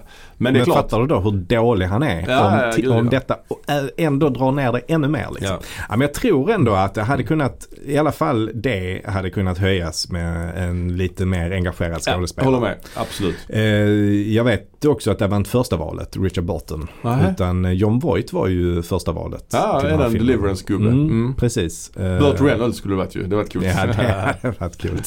Ja. Nej, det hade ju verkligen inte funkat. Men John Voight hade ju ändå kunnat se där. Ja, ja, ja. Han eh, utbildade sig också till präst ju under en period innan han valde skådespelaryrket. Så, Oj då. ja, eh, så att det, det hade varit, eh, hade varit ballt. Men nu får vi ju se äntligen eh, se eh, James Earl Jones. Ja, Han går in i en grotta då, en studiobyggd grotta. Mm. Och på en tron där inne sitter då James Earl Jones utklädd till Syrsa. mm, Han har en slags syrs, eh, eller så, vad heter det, gräshoppsmössa. mm, Och lite, eh, någon slags dräkt. mm, Det är också tosigt. Mm. Och då ska han, Burton då, gå över någon slags spikar som någon slags challenge. mm, För annars ska han, James Earl Jones spotta ut en leopard på honom säger han. mm. Men så trillar han på spikarna och då klipper man och då är, trillar han ner på ett vanligt golv och då träffar han James Earl Jones igen och då är han helt vanlig klädd i vanliga kläder. Mm. Och då är de på något slags ställe där han odlar gräshoppor. Mm. Precis. Eh, det kan jag faktiskt tycka också är om man ska hitta några positiva grejer med den här filmen. Just den scenen där Mm. Richard Burton kliver ut på de här spikarna. Mm. Och man ser ändå riktigt att eh, spikarna går rätt igenom hela foten. Just det. Och sen trillar han då ner men han trillar inte på spikarna utan man klipper liksom till, Mm. till ett vanligt golv. Kan jag ändå tycka, det var ändå lite effektfullt tyckte jag. Ja, jo men absolut. absolut. Jag hade glömt det för jag har ju bara sett Mm. filmen en gång innan så Mm. jag hade glömt det helt. Eh, mycket snack också om ondska hela tiden. Evil. Mm. Det tycker jag är så platt liksom. När man, Verkligen. det, det är så Verkligen. dåligt. Man pratar om evil hela tiden. Eh, ja, men sen så får han någon slags förnimmelse av uh, Father Marin då som säger till honom att skydda Reagan. Mm. Men återigen, från vad? Mm. Det är det som jag inte riktigt har Ja. förstått. Ja. Men nej, eh, nej, så är det. Ehm, man får ju aldrig intryck av att hon är i fara liksom. Men de synkroniserar i alla fall igen ju de två. mm, Han snor ju med sig den här apparaten, eller hon gör det. mm. Och de synkar med varandra på något slags hotellrum. Och då efter det blir han ju väldigt märklig. Då hamnar han i någon slags trans. Ja, och är inte ja. helt medvetande Nej, eh, nej. längre. Nej. ja, nej, det, är, ja, det, det, det här är eh, lustigt på, på ett konstigt sätt. Och då ska de dra till Washington va? Ja, de ska dra hem till hennes hus där. Ja, i Georgetown. Mm, Och det ska också även Louis Fletcher göra med Kitty Wynn. Och de sätter sig på ett flygplan ju. Ja, de får ju reda på vart de är på väg Ja. och de ska förhindra det. Men tänkte du också på det märkliga där att, att planet helt plötsligt verkar störta. Det blir Ja. värsta dramatiken där och sen klipper man och sen är det allting helt normalt. Ja, det, det är ju Pazuzu där som är, är, är farten på något sätt. Jo, jo, men det, det, det är jättekonstigt berättat. Ja det är det, absolut. Men, men tanken är i alla fall att eh, det är Richard Burton då som Mm. eh, liksom Pazuzu får, eh, alltså gör detta med Mm. flygplanet genom Richard Burton när han Ja. är i trans. Ja. På något sätt. Det förklaras inte så tydligt, nej. Det, det, det stämmer, men det, det är så det är tänkt i alla fall. Ja. Men det händer ju inget särskilt med det ju. Alltså, Nej, nej, nej, Ja, de, de, det är som att de får lite turbulens och, och sådär i planet. Det skakar lite och hoppar lite. Men sen blir det bra igen. ja. Så att det är ju ingen big deal heller. Nej, och sen är det ju, alltså filmens klimax är ju att de drar in i huset. Mm. Eh, Louis Fletcher och Kitty Wynn är på väg dit med bil. Krockar med bilen. Mm. Och det är också Pazuzu där ju som Ja, gör, för då är ju någonting. Kitty Wynn besatt av den här Ja. Pazuzu. Ja. Och, och så, samtidigt så går, och sen går Reagan upp i sitt rum och där är en Reagan till. Mm. Som är då en ond version av Reagan. Mm. Men det som är intressant här Mm. det är ju att den här gången så liksom försöker ju Pazuzu genom Reagan då förföra Richard Burton. Richard ja. Burton. Ja, det är... Det är Istä- istället då för eh, alltså så som det är i, i den första filmen. Ja. Ja, ja nej, det är jätte, jätte disturbing ju. De ska börja hångla där lite liksom. Ja, alltså ja det, det är rätt, eh, det är rätt eh, märkligt tycker jag. Tydligen så skulle det också egentligen den scenen vara skriven också mycket grövre. Så det skulle vara mycket mer naket. Jaha, Eh, ja. Eh, Men jag tror väl också att hon, jag vet inte om hon redan då hade blivit någon slags sexsymbol eller? Nej, jag vet inte. Hon alltså. blev nog det sen i alla fall. Ja, hon var Alltså, hon var med något Playboy-utvik och sånt. utvik ja, och sådär. ja. Men, men det, det, det, det är märkligt ju tycker jag. Det, Ja, ja. det känns ju helt eh, totalt fel. Ja, Alltså. verkligen. Det är jätte, jätte, jättefel. Och eh, medan detta sker så är de ju eh, Fletcher och Kitty Wynn där nere i bilen. Hon sitter fast i bilen. Kitty Wynn får man säga då att hon är ond och lite så styrd av Pazuzu. Mm. Tänder eld på sig själv eller hon börjar brinna. Hon brinner väldigt, väldigt länge ju. Mm. Det tar väldigt lång tid. Och sen Mm. blir ju då Richard Burton styrd av den här onda Reagan att attackera den snälla Reagan. Ja just det. Eh, och sen kommer en massa syrsor. Huset spricker. Gräshoppor. Gräshoppor, jag säger fel hela tiden. Är det någon skillnad egentligen? Ja, Ja det är det kanske. Benjamin Sursa är ju, det vet Ja. du väl hur han ser ut. Ja. Det vet jag. Det är sant. De har inga hattar och paraply. Exakt. Eh, precis. Ja, men huset börjar spricka. Burton börjar slåss med den onda istället. Sliter ut ett hjär- hjärtat liksom på den Mm. onda. Och Reagan gör någon konstig dans. Den riktiga Reagan. Mm. Hon gör någon sån här fist pump. Ja, Men det är någon Ja. klipper sen till Afrika. Man får se några afrikaner stå och snurra såna här grejer för att få bort ja det. gräshopporna ur fältet. Ja. Ska vara, det ser ut som hon Ja. dansar liksom. Ja. Ja, där är, där är ju det här med hjärtat är ju med även i den eh, första sekvensen där. Mhm. Eh, i, I den här... eh, I Sydamerika? Nej, inte Nej. den. Utan alltså den här eh, sekvensen när, när de är i trans. Alltså när Burton Just det. försöker rädda eh, Fletcher. Just det, just det. Där kommer ju Pazuzu också ju och eh, liksom försöker ju trycka in tummen i hennes hjärta där också. ju. Ja, ja. Så det här är någon slags återkommande grej Mm. med hjärtat. Ja, vi har glömt att nämna att det är faktiskt Ennio Morricone som gjort musiken. Mm. Mm. Är det hans sämsta, Eller glömt och glömt men vi skulle Ja. komma till det. Är det hans sämsta verk någonsin? Alltså det tycker jag nog inte att det är. Nej, kanske. Eh, jag, har inte Han har hört, gjort mycket i och för sig. jag har inte hört alla hans verk. Men jag tycker inte musiken egentligen är dålig. Utan jag tycker bara att den inte passar till den här filmen överhuvudtaget. Den är störig tycker jag. Ja. Alltså det är rätt skrikigt emellanåt ju. Ja men det är det. Alltså Mm. jag kan ändå tycka att i början när förtexterna rullar så är ändå musiken effektfull. Mm. Tycker jag. Jag Jo. gillar ändå musiken där. Men sen under filmens gång så känns det som att det är massa opassande musikstycken som, som, som spelas. Är ganska glad emellanåt ju.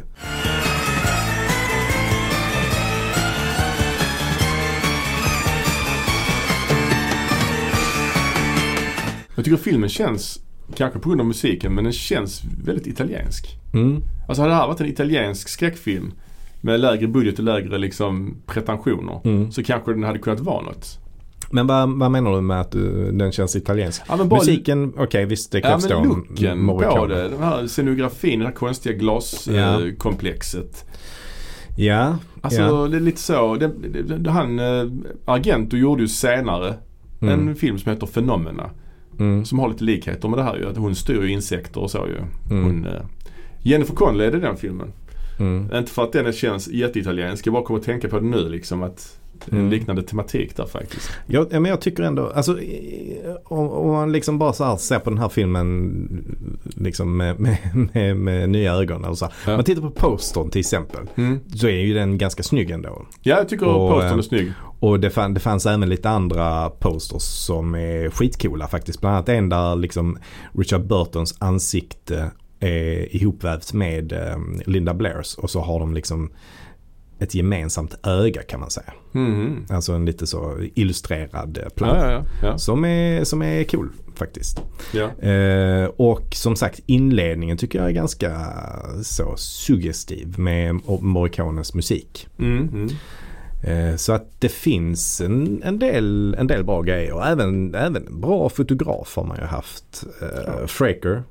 Eh, och som sagt jag kan tycka att vissa scener ändå är rätt snyggt fotade. Liksom, särskilt de här dubbelexponerade scenerna. Mm. är ändå kul. Ehm, Det är väl mer det våld som man får se som är- inte är så coolt. mm, Tänker jag. verkligen. Ja, men det är ju återigen, det är ju så, har man mycket pengar så kan man få till sånt. Ja. eh, Men så är problemet är ju hela idén. Hela idén, ja. Mm. Att det här är ju en film som typ inte borde Mm. gjorts. det. Den skulle från början hetat bara The Heretic. Det hade hjälpt lite fast det hade varit jävligt förvirrande. För Men eh, hela grejen med Warner Bros. Anledningen till att de ville göra den var ju att de ville göra en Exorcisten 2 för att Ja. tjäna pengar. ja, Liksom. visst, visst. Eh, så att det, det blev inte så. Blattys första tanke var ju också att den här filmen skulle handla om eh, polisinspektören som spelas av Lee J. Cobb i första filmen. Just det. Eh, han dog ju. Eh, 76 tror jag. Ja precis, Mm. han dog ju precis innan så att då, då tänkte han om liksom, Ja. och skrev ett annat manus istället. Ja. Ehm, och sen var det ju som sagt det här med att det var väldigt uh, stökig inspelning. Mm. Och att han helt hux flux la in en massa eh, nya ostiga scener som blev Mm. jävligt dåliga. Liksom. Ja, ja, visst. Alltså det här med att hon steppdansar. Varför gör hon det till nej, ja, exempel? visst, nej. det, är ju, det är ju bara märkligt. Eh, Ja, det är väldigt konstiga val av miljö överhuvudtaget. Afrika, Mm. det här skyskrapan med glas och det här terapisessionerna. Det är jättekonstigt. mm. Det är verkligen helt fel. Ja, eh, och liksom ser man det här som en, eh, som en skräckfilm så är den ju tafatt alltså. Och Oh ja, eh, alltså man kan nästan säga att den är impotent alltså. Som, Ja. Jag tycker den, nej det är... För i uppföljare så ska man ju up the ante. Det ska Ja, vara mer. ja. Här är det ju istället mindre Mm, och annorlunda och konstigt. Ja, det är, det är väldigt, Mm. väldigt märkliga val. det är det. Men William Peter Blatty skulle få sin revansch. Kan vi säga så? Ja, eller det vet jag inte om han fick riktigt men... eh, Han skulle få lite mer som han ville i alla fall. Ja. Lite mer som han ville. Ja. 13 år senare. 13 år senare. 1990. Ja, Det är ett år vi pratar om mycket. Ja du eh, hatar det året som jag förstår det. Nej, jag hatar inte det. Det blir ett svårt år kan jag säga. kommer Mm. många svåra filmer då. Men nu ska vi Mm. prata om Exorcisten 3 då som kom 1990. En av de svåra filmerna. Kanske, det, kanske det. Eh, den är regisserad av William Peter Blatty. Ja, och det är väl blott hans andra eh, liksom regiuppdrag. Uppdrag. Som han gett sig själv då. Ja. han gjorde en som heter The Ninth Configuration tidigare. Jag har aldrig sett den tyvärr.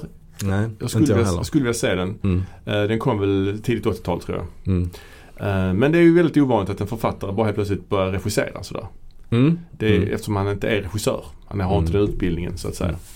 Och kanske inte alla färdigheter heller. Vi kommer kanske till det. Men i alla fall. Den här är ju baserad på hans egen bok som hette Legion. Som kom tidigt 80-tal. Mm. Och han ville ju att den här filmen skulle heta Legion för han ville väl inte göra en Exorcisten uppföljare överhuvudtaget egentligen. Liksom. Nej. Nej, så det var ju ungefär samma historia här som med Exorcisten 2. Att Ja, eh, den, den eh, skulle inte heller heta Exorcisten Ingen 2. vill göra en uppföljare på Exorcisten för de vet att det inte går. Ja. Ehm, men de ville kalla den, ja precis bolaget ville ju kalla den för Exorcisten 3. Mm. Och då, vill, då gick han väl typ med på att kalla den för Exorcisten. Men han ville inte kalla den för Exorcisten 3 för då skulle det ju erkänna då att det fanns en Exorcisten 2. Och han hatar ju tvåan. Ja. Om den här skulle heta Exorcisten 3 skulle det då vara en uppföljare på den här kassa tvåan liksom. Så Mm. han ville att det skulle heta Exorcisten 1990. Var det så? Ja, ett tag- okej. ett tag var det en titel som, Ja. eh, Ballt. Ja. Ja. Vad har du för relation till den här filmen? Nej, jag har inte sett den här filmen tidigare heller. Är det sant? Ja, det, det är sant. Jag, jag har liksom bara hållit mig till eh, den första Exorcisten och Ja. inte sett någonting annat faktiskt. Oj. Ja, nej men det kanske är en plump i mitt protokoll där på något sätt. Ja, jag har men, sett den här eh, ett par gånger, Ja, alltså. nej Så. jag har aldrig, varken Exorcisten 2 eller 3 har jag sett eh, tidigare. Jag tror jag har sett den här Kanske inräknat de här gångerna jag sett den inför det här avsnittet. Så Ja. tror jag nog jag kanske sett den här sex gånger alltså. Ja, ja. ja. ja Kanske. det, men det är inte så mycket, eller? Jo, ganska mycket. Det är ändå rätt mycket för den här, för den här typen av obskyr film ändå. ja, då. Jag kommer ihåg att när Ja. jag såg den sist Mm. så hatade jag den. Mm. Jag, jag kommer ihåg det. Därför har du sett den så många gånger då? Jo, för att det här är en film som alltid nämns som en av de mest underskattade filmerna någonsin. Aha, En okej. gömd pärla. Ja. Alltså jag har läst många recensioner av den här filmen. De, många som tycker den är bättre än ettan. Mm. Att det här är en av de bästa skräckfilmerna, eller en av de bästa psykologiska thrillersen som gjorts. Mm.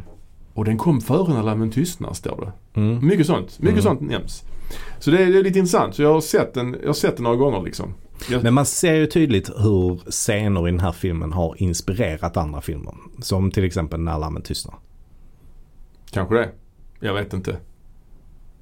I den här förhörsscenen i cellen. Liksom. Ja, fast menar, samma s- typ av scen finns ju med i Manhunter som kom på 80-talet. Mm. Alltså, så att jag vet inte.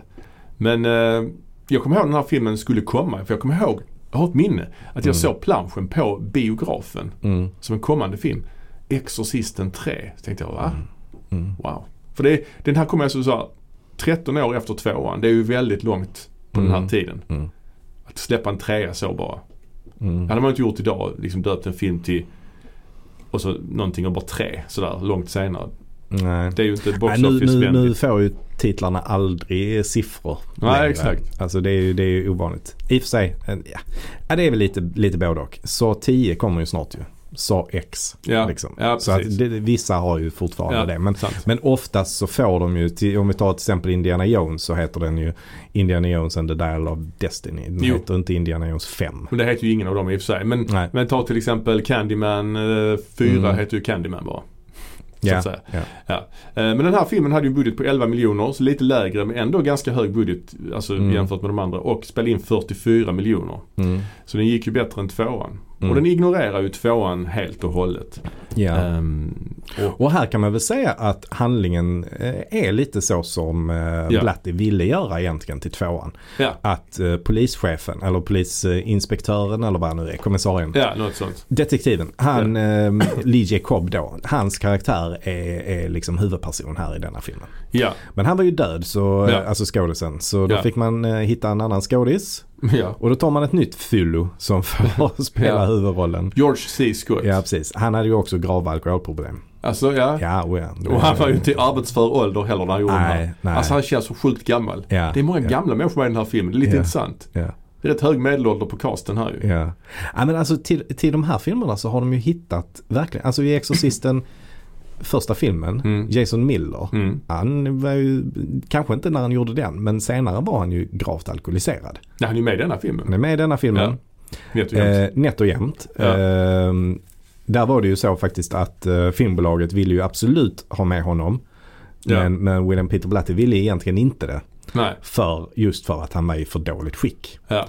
Och eh, det ser man ju i, eh, i scenerna där han är. Alltså han är knappt, det är knappt att man känner igen honom liksom. Nej, och då, det finns ju då en annan version av den här filmen ska vi säga. Mm. Där han inte är med. Ja. Och den kallas för Legion Cut. Ja, Legion Cut. Och Mm. den är ju egentligen en, en version man har lyckats sammanställa med hjälp av gamla VHS-footage. Mm. För de hittar inte originalklippen, originalmaterialet. Jag antar att man har haft en VHS-kamera på den riktiga filmkameran för att kunna kolla på dailies. Mm. Mm. Så så det, är väl det Mm. man har kvar då. Så har man då satt in det i filmen. Så vi har ju sett den här också, The Legion Cut. Mm. Kan vi prata lite grann om sen skillnaderna Mm. annars. Men Mm. det är en stor skillnad att han inte är med i Legion Cut. Mm. Vi har ju då också Brad Dourif då. Mm. Som gör hela rollen i Legion Cut. Mm. Eh, Men man gör då en, en- en liknande, eller en del av rollen i, i den vanliga versionen så att säga. Eh, Och han är ju en, eh, ja men han är väl en favorit tycker jag. Ja, han är bra. Han är bra. Han är med i Jökboet också. Mm. Så det är lite Jökboet-connection här. Ja, precis. Ja. Och sen är han med i uh, Sagan om ringen Ja. del 2. ja, just det. Alltså han är Sagan om de två tornen. Han är med lite i trean också. Trean också. Ja. ja, men han, är, han har gjort mycket. Han är med mycket. Han Ja, gör ju rösten till Chucky också Chucky, i ja, första precis. Child's Play till Ja, exempel. ja. Ja, och sen har vi en som heter Fast han är Ed. ändå inte med i så himla mycket skulle jag säga. Nej. Han är lite sådär, ja, men han har alltid varit lite under radarn ändå väl? Ja, han är, ju, han är ju liksom ett känt ansikte men han är Mm. liksom birollsskådis Mm. liksom. Eh, Det har många, många som har diskuterat att de alltid velat ha honom som Joker i Batman. Att han har passat Mm. bra som det. Mm. Ehm, Verkligen. Sen, ja. sen har vi en, en skådis som heter Ed Flanders. Mm. som är med. Inte Ned Flanders som karaktären i Simpsons. Men Ed Flanders som spelar då Father Dyer, då karaktären ifrån Mm. första filmen. Så de har också bytt skådis. Eller han var väl inte skådis, han var väl en riktig präst han i första filmen tror jag. Ja det var han ja. Men eh, så Mm. att eh, han är med. Ja. Vivica Lindfors är Mm. med också. Mm. Svensk. Just det. Aldrig blivit, blivit klok på henne vad hennes grej är liksom. Nej. För detta är ju en sån icke-roll också typ. Ja. Som hon gör här. Vad är det för roll hon gör här? Ja det är väl hon den här besatta sköterskan i slutet tror jag. Ja. Bland annat. Eller alltså hon är med i lite mer också Mm. i filmen men väldigt så här, lite. Ja, den här filmen, precis som förra filmen, slänger jag ut nu direkt, känns heller inte som en Exorcisten-film. Nej. Det, det håller jag med. Det, det gör det ju inte. Den inleds dock med Tubular Bells och trappan. Mm. Man får se den. Men där slutar väl egentligen, höll jag på att säga, likheterna. Det är ju han den karaktären i och för sig, Kinderman. Mm. Och i början av filmen sitter han ju och tittar på ett foto av sig själv och Damien Carras liksom. Mm. Att han saknar honom. Mm. Vilket ju är ganska märkligt för de har ju aldrig träffats i, alltså Nej, de träffades ju i första filmen. i första filmen träffas de lite kort när, eh, när, när han har någon slags förhör där när Damien Carras är ute och springer ju. Ja, och Det är första gången de Ja, träffas. de har två, tre scener ihop och sen dör Ja. ju Carras.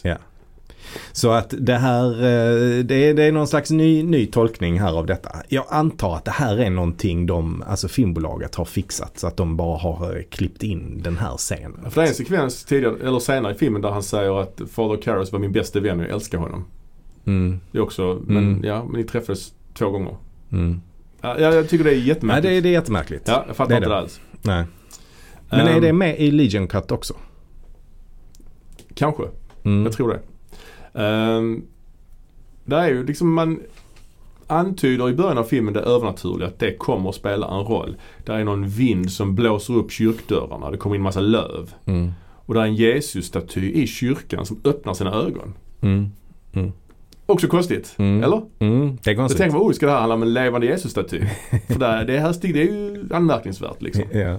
Tänker du det att det är det det Nej ska det tänker jag inte men jag tänker att varför öppnar den ögonen? Det är ju, det är ju superövernaturligt. Ja det är det. På den ja. nivån håller ju Ja. inte filmen sig sen. Nej. Nej, några sekvenser sen i slutet men den här filmen är ju jävligt lågmäld alltså. Mm. Mm. Väldigt sävlig. Mm. Sävligt tempo. Inte som första filmen. Om man säger så. Nej precis. Även om den första filmen är långsam i början så är det ju ett jävla eh, halabaloo sen ju. Ja, ja. Nej men den, den, här filmen, den här filmen startar ju lite grann, eh, alltså vi, vi har ju de här inledande scenerna som jag ändå kan tycka är nästan lite Twin Peaksiga. Ja, det är någon Faktiskt. drömsekvens med, någon, med rosor och sånt. Mm. Även om rosor är, det är inte Mm. bra alltså. Men det är någon, någon point of view på en gata som är lite tom va. Så får man se en kille som står med en ros. ja Som är då precis. ett av de här offren till den här mördaren liksom. Ja. Eh, Men sen så när filmen kommer igång lite grann så, så startar den ju, eller så är den ju lite grann som en satir nästan. Eller lite, det är mer komiskt än läskigt när, när ehm, alltså polisen då eh, pratar med den här prästen. Ja, de De har, bio ju, och sånt. de ja. har ju väldigt, ja precis, de går på bio och de har ju en väldigt rolig dialog där liksom. Det är, han har en lång monolog om den här karpen till exempel. Ja, hans svärmor är på besök. Hur, kan- hur kan hans svärmor leva? Alltså han är ju 75. Hur kan han ha så ung? Alltså, jag vet inte. Men i alla Ja. fall, hon ser yngre ut än vad han gör, svärmor ju. Ja, Eh, och ja. hon har en karp i badkaret. Ja, precis, det behöver ju inte vara så. eh, så alltså om, han, om man har en lite yngre fru så Mm. är det ju inte omöjligt att svärmoren är, Nej, är i hans ålder till Nej, är sant. exempel. Jag bara tycker det är en märklig casting. Att, att ha en så jättegammal man. Ja, ja absolut. Jo, men... Men det är ja. klart, hade R.J. Lee Cobb eller vad hette Mm. levt så hade han också varit så gammal kanske. Mm. Lee Jacob. Lee Jacob. Ja. Tänkte du förresten på att hans fru var konstigt eftersynkad och lät jättemärkligt när hon pratade? Nej, det tänkte jag inte på. Nej, det Nej. gjorde jag. Ja. Men det är Eh, rätt så skönt tugg i alla fall mellan Mm. han och prästen ju. Ja men det är, bra, rolig dialog där. De går på jag, bio liksom. och han så kallade lemon drops och sånt. Mm. Alltså det, det leder ju inte någon vart. Det, står, alltså det händer ju ingenting. Nej. Det, det är bara det liksom. Ehm, och sen är det ju också en mördare som är lös. Mm. Eller det, det, det är mord som förekommer. Det är en sekvens där George C. Scott lyfter på ett så här ett skynke. Där ligger en kropp liksom. Mm. Och det är ju då The Gemini Killer då. Som Mm. är då, då inspirerad av Zodiac Killer antar jag då. Ja precis. Som då är, är som, som dog för jättelänge sedan. Mm. Men som nu verkar vara tillbaka. Och George C. Scott han, eh, han eh, berättar ju en sån konspiration kring det här med eh, The Gemini Killer. Mm. Att ehm, Ja men, men något som visar på då att de här nya morden måste begås av The Gemini Killer. För de är gjorda på exakt samma sätt och ingen visste hur de gick till. Nej, för de gick ut med fel information i tidningarna Mm. när, när det väl begav sig. Mm. För att de inte ville ha så många som erkände morden. Mm. För- Ja, precis. Så, så. Men jag känner eh, problematik redan här att jag liksom, okej det är en massa mord, en mördare som vi aldrig har sett som de etablerar lite i dialogen så. Det känns Mm. liksom som att man missar att det är någon film som har varit innan. Detta är liksom Mm. en uppföljare på Gemini 1. Mm. Eller detta är, eller rätt sagt det känns, den här filmen känns väldigt TV tycker jag. Alltså jag tycker det är oerhört TV-mässigt foto, Mm. bildspråk, väldigt platt bildspråk ju. Mycket så här folk som står och pratar och så är det en helt vit vägg i bakgrunden liksom. Mm. Så det känns som att man missat ett par avsnitt där alla morden begicks. Och Ja. nu är det liksom avsnitt fyra av den här TV-serien. Ja. Morden i Ja, Midsommar jag, typ. jag, jag håller inte alls med där faktiskt. Eh, jag, jag tycker att den är bitvis uh, snyggt eller helt okej foto i alla fall. Eh, jag, jag, jag håller inte med om, om de bitarna där. Mhm. Eh, plus att Visst, man, man får inte reda på jättemycket. Den presenterar, filmen presenterar liksom olika fakta lite pö om pö. Sådär.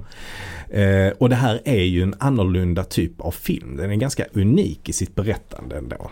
Ehm, och jag får en ganska tydlig koppling, eller så här, jag, jag får en lynchaktig känsla när jag, när jag ser den. Där man heller inte får reda på, eh, det, det är liksom inte så konkret eh, berättad utan man får fylla i ganska mycket själv här. Eh, vilket jag uppskattar faktiskt med den här filmen. Så att jag tycker Mm. det här är en väldigt skön film att kolla på. Liksom. Och Ja. den är ju mycket mer en detektivhistoria än en skräckfilm egentligen.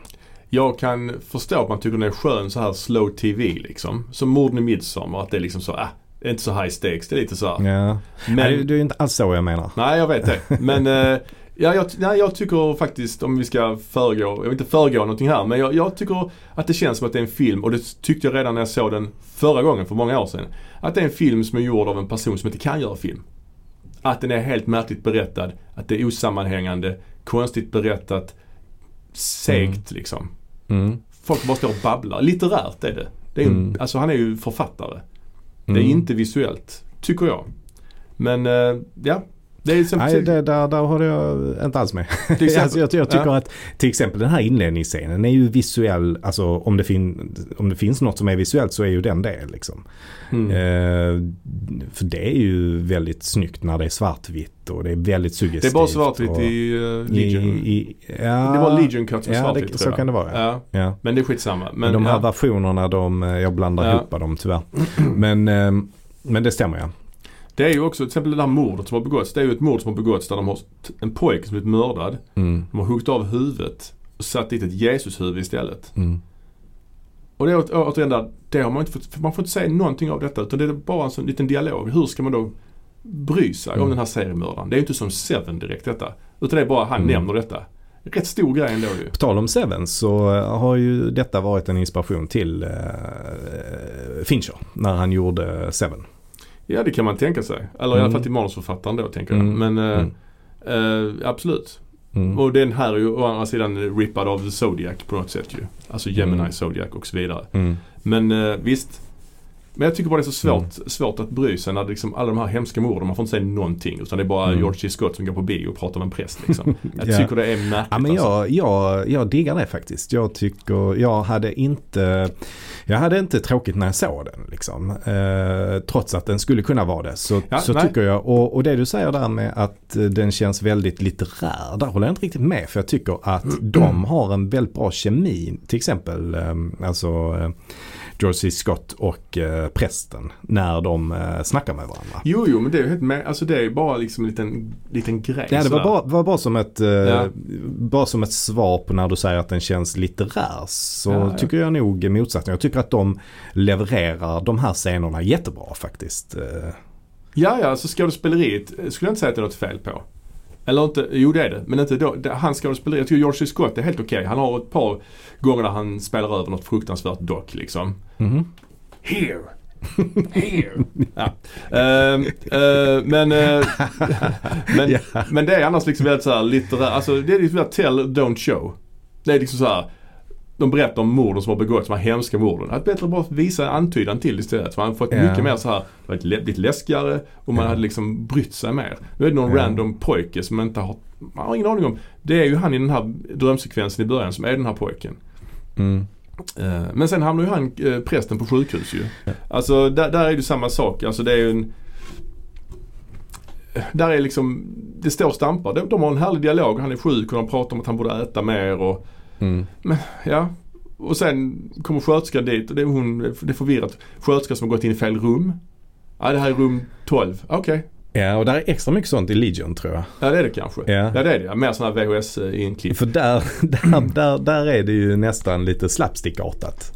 Ja, Eller ja. inte slapstick men, Nej, men men, det- det är väldigt, Ja, det säger- det är, alltså, väl, det är ja. förvecklingskomedi är det ja, där. ja, men det är kanske lite lynchigt det. Kan man, också, man kan hävda att det är lynchigt också. Mm. Det är ju liksom en Jag Twin, tycker det i alla fall. Twin Peaks Och jag- säsong 3 liksom. Och jag uppskattar det. Och, Mm. och mig stör det liksom inte. Alltså jag tycker att om det är bra, vilket jag tycker att det är, Mm. Så stör jag mig inte på det även om det inte är tydligt. Ja, jag stör Det, inte. saker kan vara otydliga Mm. för min del. Ja, Liksom. ja, oh ja.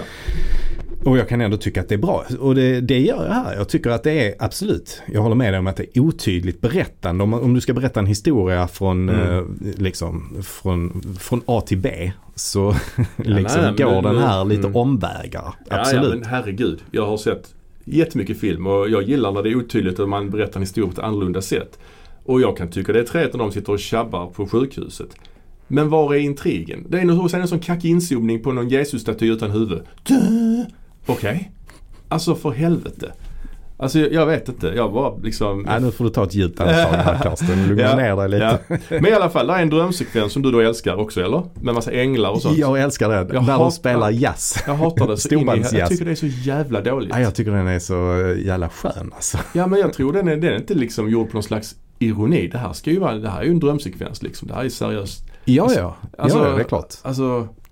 Men det var rätt många kända ansikten med i den drömsekvensen ju. Var det? Ja, oh ja. Vi har ju Fabio. Ja, just det. Fabio. Ja. Fabio, den här mod- modellen. Ja, det- alltså det utspelar sig på någon slags centralstation. Där det, man Mm. får se tågen, där tågen ska komma så är det ju istället olika, jag vet inte vad, några olika dimensioner eller något sånt. Mm. Så går folk omkring där i änglavingar. Bland annat Fabio då. Och Mm. spelar jazz. Och då går Han han... spelar dock inte. Men Nej han spelar ju inte. Han, så går han, tur är det. polisen går omkring där så träffar han den här pojken ju. Ja. Som, och så sa han, "Ja, jag är ledsen att du blev mördad. Ja det var tråkigt att jag blev mördad. Och sen så, vet du vem som är med? Nej, nej. Eh, Samuel L. Jackson. Är han med? Ja, han är ju så, Ja, det är sant. detta är ju långt innan han blev känd. Ja. Men han är statist. Man säger han sitter, han är blind Aha, typ. okej. Och- Ja, för Fabio kommer jag ändå ihåg att Ja, han, var med. närbild. Det, liksom. var ja. ju en, det var ju verkligen en poäng med att han var med han i var den stor drömsekvensen. 1990. Ja, det var han ju. Men eh, Samuel L. Jackson kommer jag inte Däremot såg jag en person, fast det är en helt annan scen. Men, men du vet han som hade 60 minutes. Eh, smal med stora glasögon. Eh, Eller Larry King är med. Larry King. Ja, jag är inte 60 minutes. Men Larry King är med också tror Det är jag. en 60 minutes? Nej, ja, då. jag Men- missar honom. Jag vet inte var, var är han? Han ska vara med alltså? Ja, ja, okej. hört att han ska vara med, ja. Nej, det är inte i den drömsekvensen utan Ja. han, han sitter på en bar tror jag. Jag tror han ska vara med, jag är inte säker. Ja, ja. Men en annan som är också med i den här drömsekvensen är Mm. Patrick Ewing. Alltså en basket, rätt känd basketspelare. Jaha. Han spelar dödsängeln tydligen. Aha, okej. Och så är det någon som lägger tarotkort och speedar de upp det så är det tarotkort. Mm. Ja, nej, jag tycker det är, det är jätte, jättedåligt alltså. Ja. Alltså, jättedåligt. Ja, ja. Ja. Ja, jag, jag gillar det här. eh, Jag gillar det här. Eh, Eh, Jag, jag börjar be- tveka, alltså tvivla på min, alltså mitt, eh, vad heter det, alltså mina, my sanity. Alltså för alla säger att den här filmen är så jävla bra, att den är så fantastisk. Och jag tycker det är så jävla dåligt. Ursäkta men Okej, jag tycker det ja. är så jävla dåligt. Sen är det lite puttrigt ibland liksom. Mm. Men att Okej, hylla men- det här som en fantastisk thriller, Okej, jag men, fattar men, inte det. Alltså. men eh, om, om det får dig att må lite bättre Ja. så, så säger jag så här. Jag tycker inte det här är det bästa jag någonsin har sett. Nej det var ju, det, jag det tycker trodde inte det heller. här är på nivå med David Lynch. Men tycker du det är bättre än ettan? Nej, det tycker jag inte. För det är många som gör detta alltså. Ja, det må vara så. Men jag tycker överhuvudtaget inte man ska ens jämföra de filmerna med varandra. Ja men det är liksom. oundvikligt om det är en franchise. Att man jämför vilken tycker du är bäst och så vidare. Även om det här inte känns som en franchise, som Fredag den 13 till exempel. Så är det ju ändå inte omöjligt att man jämför filmer av samma. Nej, nej det, Alltså- det, det förstår jag. Ja, Men jag tycker inte man ska göra det. Det är skillnad på att eh, det görs och att jag inte tycker att man ska göra det. För filmerna är så pass olika varandra. så du vill inte ha någon eh, lista i slutet på den här? eh, Jo, det skulle, man, ah, det skulle man kunna ha ändå. Ja. men, men, men ändå så är det väldigt olika typer av filmer. Liksom. Så Ja. det, det är svårt att... Det blir lite ändå att jämföra äpplen med päron. Liksom, för ja, att, ja men för absolut. att alltså, Exorcisten är en skräckfilm medan det här inte riktigt är Nej. det. Alltså den här borde ju inte heta Exorcisten 2, eller 3. den borde heta Legion kanske. Mm. Då hade ju ingen sett den kanske. Jag Nej, vet inte.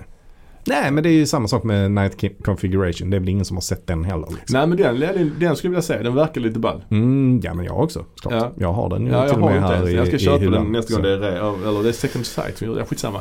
Men han dör ju sen, äh, prästen i, på sjukhuset ju.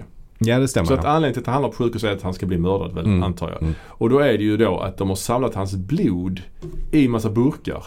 Mm. Och så har mördaren skrivit på väggen It's a wonderful life. Mm. För de såg den filmen på bio innan. Mm. Fast de stavar wonderful med två L. Mm. Wonderful. Just det. Och här vill jag bara säga återigen, alltså Blattis då regikunskaper. Här står ju alla helt, de står helt stilla i rummet och bara pratar helt livlöst. Inga scenerier, ingen går omkring, Mm. ingen, alltså de bara står så och bara förmedlar dialog rakt upp och ner. De här Mm. tre poliserna. Och han som fotar burkarna, han står så och fotar. Samma vinkel. Alltså det är så, det är så Eh, livlöst. Förklara för lyssnaren här. Karsten gestikulerar nu och, och i, spelar upp ett, en, en Ja, liten, ja. eh, litet skådespel här Ja, för mig där en person står och fotograferar. De står helt stilla i alla fall Ja. och snackar helt livlöst. Man kan också hävda att det är David Lynch. Så gör han ibland också. Då är det bra. Men mm, jag vet inte. Eh, men i alla fall, det visar sig att, att Jemmy... Ja, jag vill bara som ett litet svar på, Ja. på den här attacken, Karsten. Så vill jag bara säga att ja, men, eh, hans regikunskaper kan ju vara höga eller låga. Det vet jag ingenting Nej. om egentligen. Liksom. Nej, det vet man ju Han inte. kan ha gått massor med kurser. Men, men skitsamma. Det är fortfarande inget jag stör mig på. Liksom. Ehm, att Ja, de jag är stillastående. Det är inget som jag ens la märke till förrän, eh, förrän du, ja, jag- du sa det nu. Ja, Okej, det jag störde mig på det, alltså i kombination, det, personregin i kombination med foto, liksom bildspråket gör ju att det blir väldigt livlöst liksom. Mm. Och, men så i alla fall, det framkommer i alla fall Jag vill dock säga att jag inte håller med. Nej, nej det, kan, man kan tycka olika. Men jag, jag måste få säga detta för att jag har läst så mycket bra om den här filmen nu under så lång tid här. Men vad har du läst för bra då? Ja men att den är bra. Att folk tycker den är svinbra. Ja. Att det är så jävla härlig stämning. För det är ju inte heller så att den är unisont hyllad väl? Nej, inte, inte Alltså nej, det tror inte. jag Men inte att den är. jag kollar på en det- YouTuber nu till exempel som jag brukar kolla på och han, Mm. han rankade filmer och jag hade den här Mm. först på listan. Mm. Bättre än ettan. Liksom. Ja, det, det är ju intressant. Det, det kan ju inte jag se riktigt överhuvudtaget att den skulle kunna vara bättre än ettan. Nej, Men återigen, jag tycker det, det, det är svårt att jämföra dem eftersom Mm. de, är, de är helt olika och de, de appellerar till, till helt olika liksom, sidor hos en. Ja. Men de nämner i alla fall också då att, eh, att den här mördaren, Gemini-mördaren, skrev ju alltid alla brev till tidningarna med två L på alla ord som Mm. slutar på L skrev han Mm. två L. Så det, det är ju en koppling till det Mm. då. Mm. Backs, till den här backstoryn då. Eh, han nämner också att, det här, då nämns ju det här med fingrarna, höga fingrar. Och, Mm. Men också att han dödar bara människor eh, med, som hade namn som började på K. Ja, just För hans pappa hade hett någonting på K. Mm. Men Fader Dyer hette ju inte någonting på K. Jo men han hette Ki, någonting i mellannamn. Mm. Okej. Ja men, ja.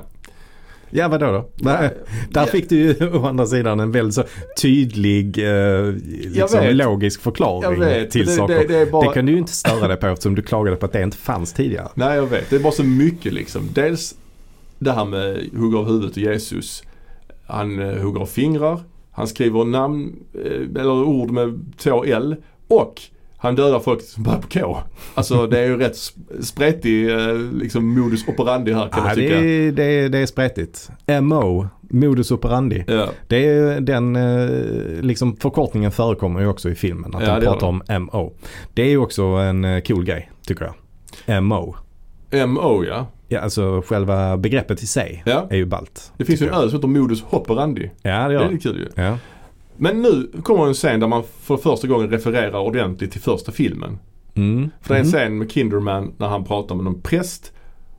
Och då var de prata, tror du har någonting med den här det. att göra? Ja, just det. Ehm, för att de menar att Father Dyer var väldigt nära vän med hon, eh, alltså Ellen Burstyn. Mm, just det. Men jag vet det känns bara som den scenen där varför de ska ha någon form av, det känns som, som en bolagsscen. Mm. Vi måste ha någonting som har med ettan att göra för annars så kommer folk inte förstå detta. Liksom. Ja, precis. Precis. Men så börjar Kinderman höra massa viskningar och sånt och går iväg. Och... Så är det en staty av Jokern i Batman, ser du det? Mm, ja, just det. Det är också så- jättekonstigt. Ja, men det skulle, det, det skulle väl inte vara Joker? Ja, jag tror det. Jag tror faktiskt det. Eller att Ja. alltså, det, det, de tog en Joker, de tyckte det var cool. Ja. Men det var, det var en Joker-staty. Liksom. Eller en Joker. Det var Så har ingen mask och sånt ju. Som. Jokern har. Jokern har ingen mask. Vad snackar, vad snackar du om? Har han inte? Nej, har inte. Han har det i Batman 66 väl? Ja men det är ju bara... ja. Jo, jo visst, visst. Men det är inte den Nej men han har väl mask ibland, alltså Jokern. Någon sån lila, bara ett sånt lila Nej, band. nej, det Har han inte. Nej, bara I 66 har han Ja det? det har han, men inte Ja. det som är arketypen av Jokern kanske. Cesar Romeros. Skitsamma.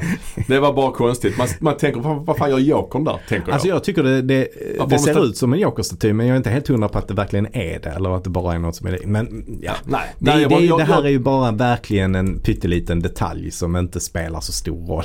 liksom. Jag bara tänkt vad konstigt att, att prästen i sitt församlingshemmet eller vad det är har en staty av Jokern liksom. Ja. Det är ju- det etableras också att det finns en person på ett mentalsjukhus som är inspärrad i en cell. Just det. Som då viskar Kindermans namn när han går förbi. Mm. Så vi hör det men han hör väl inte det själv typ så. Jag vet inte riktigt. Men eh, Så eh, i alla fall Kinderman, är det, då, är, då är han ju där och träffar den här läkaren va? Är det inte så? ja det är en läkare som röker hela tiden. Ja precis. Som det, då säger att han är the Gemini Killer. Alltså han säger att mannen i cellen är the Gemini Killer. Ja. Medan Kinderman är övertygad om att det är Damien Karras som är i cellen. Mm. Säger han. Det är ju, det? det är ju roligt eh, med den här scenen med läkaren. Alltså, och just att han röker så jäkla mycket Ja, hela absolut. tiden. Alltså. Ja. Eh, så att det här är ytterligare en sån grej där, där saker är överdrivna. Liksom, och Ja, ja, ja. lite, lite surrealistiska också. Mm. Eh, alltså, han som spelar läkaren för övrigt, han eh, har man ju sett i eh, bland annat Walking Dead Jaha, senare. okej. Så Jag det här är ju på. en väldigt, väldigt tidig roll. Han spelar Ja. den här, har du sett Walking Dead? Ja, inte alla säsongerna men Nej. några. Jag vet inte om det kanske är andra säsongen eller Ja. om det till och med är första. Så kommer de ju till ett hus där det är en sån äldre man som bor med sina döttrar. Ja, den bondgården typ. Ja, Är bondgården. det han? Ja. Okej, han har ja. sett i annat också. Ja, Ja, fan är det? ja, precis. Ja. Ja. jag tror att det är han i alla fall. ja, ja, ingen aning. En ung, en ung. En eh, ung han. Ja, precis. Ehm, nej, men alltså den här scenen där han eh, liksom tänder en ny cigg med sin gamla cigg. Mm. Det var ju något man höll på med för när man kanske var i tonåren. Och... Ja, och man, Och man är läkare ska man inte hålla på så. Nej, nej, och det är det ändå jag tycker är, är coolt. Liksom. Men han är övertygad om att det är Karras i alla Mm. fall. Jag vet inte Mm. varför. Men han går in där och det är ju Karras som sitter Mm. där. Eller han ser likadan ut i Mm. alla fall. Eh, och han berättar att han har dödat allihopa. Mm. Och sen så är det någon inzoomning och då förvandlas han till Brad Dourif. Mm. Och det är väl ett David Lynch. Mm. Det är precis som Lost Highway. När de byter huvudperson. Ja, det är inte Mm. alls. Det är ju det är sk- mer skruvat där ju. Men, Mm. men då är det väl att han Han är liksom, han har fångat The Gemini Killer har liksom Karras inuti sig. Han är, hans själ är fången i honom, eller? Något sånt va? Ja, Typ. det, så kan man nog säga. Men eh, ja, Kinderman reagerar inte märkbart att, de byter, att han byter utseende i alla fall. Alltså det är ändå en Mm. märklig grej. Vet du. men, det, men de, får, de pratar och han håller ju någon rätt så, det är rätt mycket monologer här från Brad Dourif för han är, han är bra ju, absolut. Mm. Jättebra. Mm.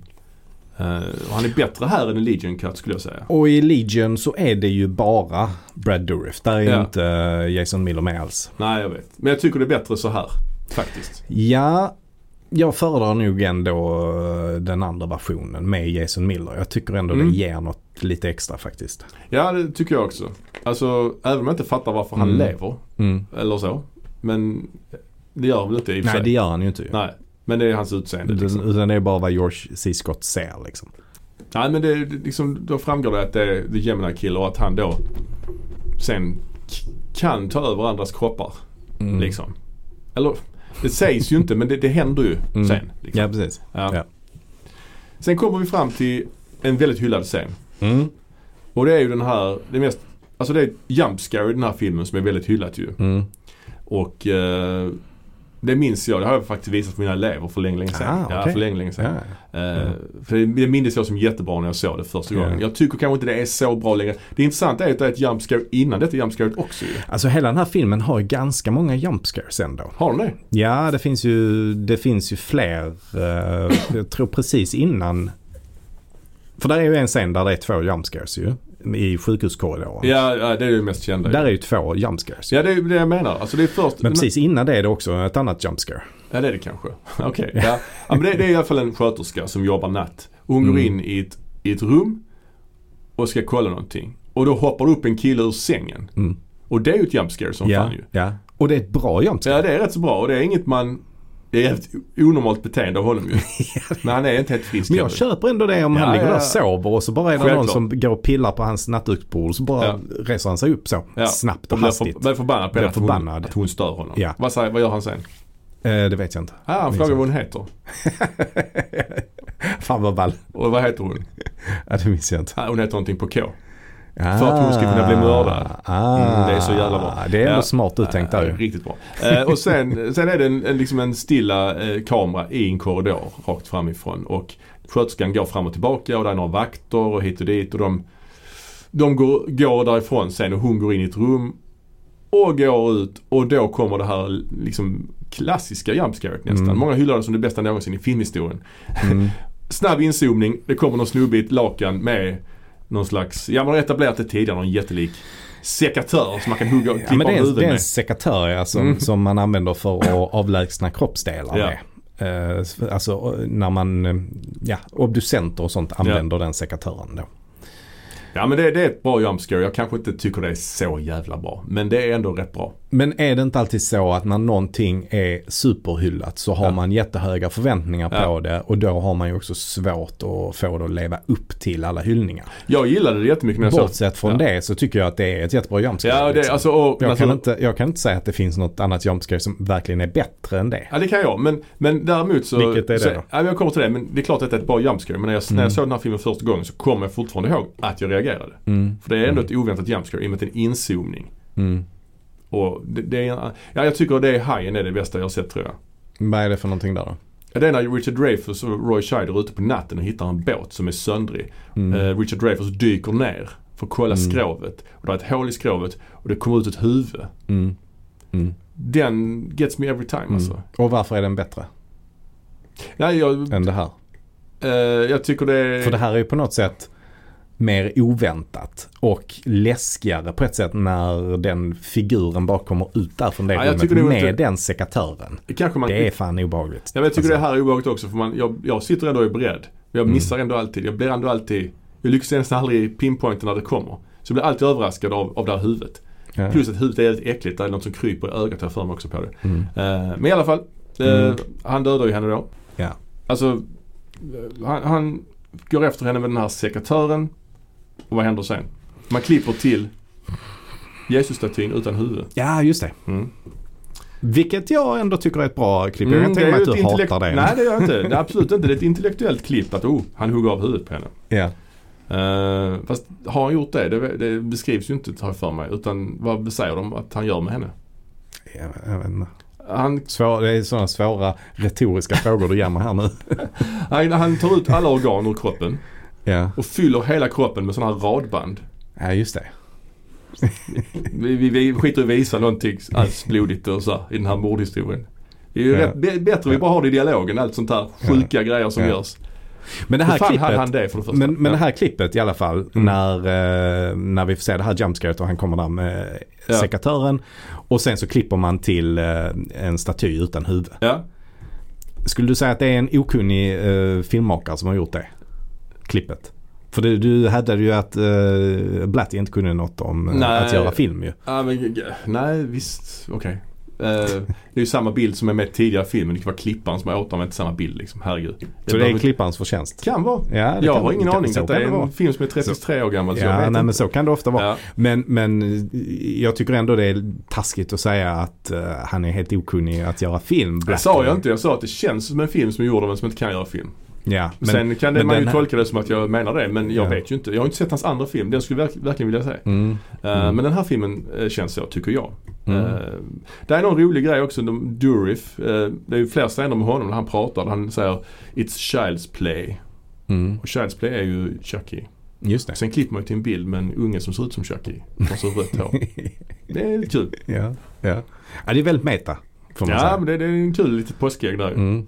Sen är det en märklig sekvens till som är väldigt, väldigt creepy. Måste jag säga. Mm. Kanske den obehagligaste sekvensen i hela filmen. Vilken tänker du på då? Ja, jag ska ställa sådana frågor till dig.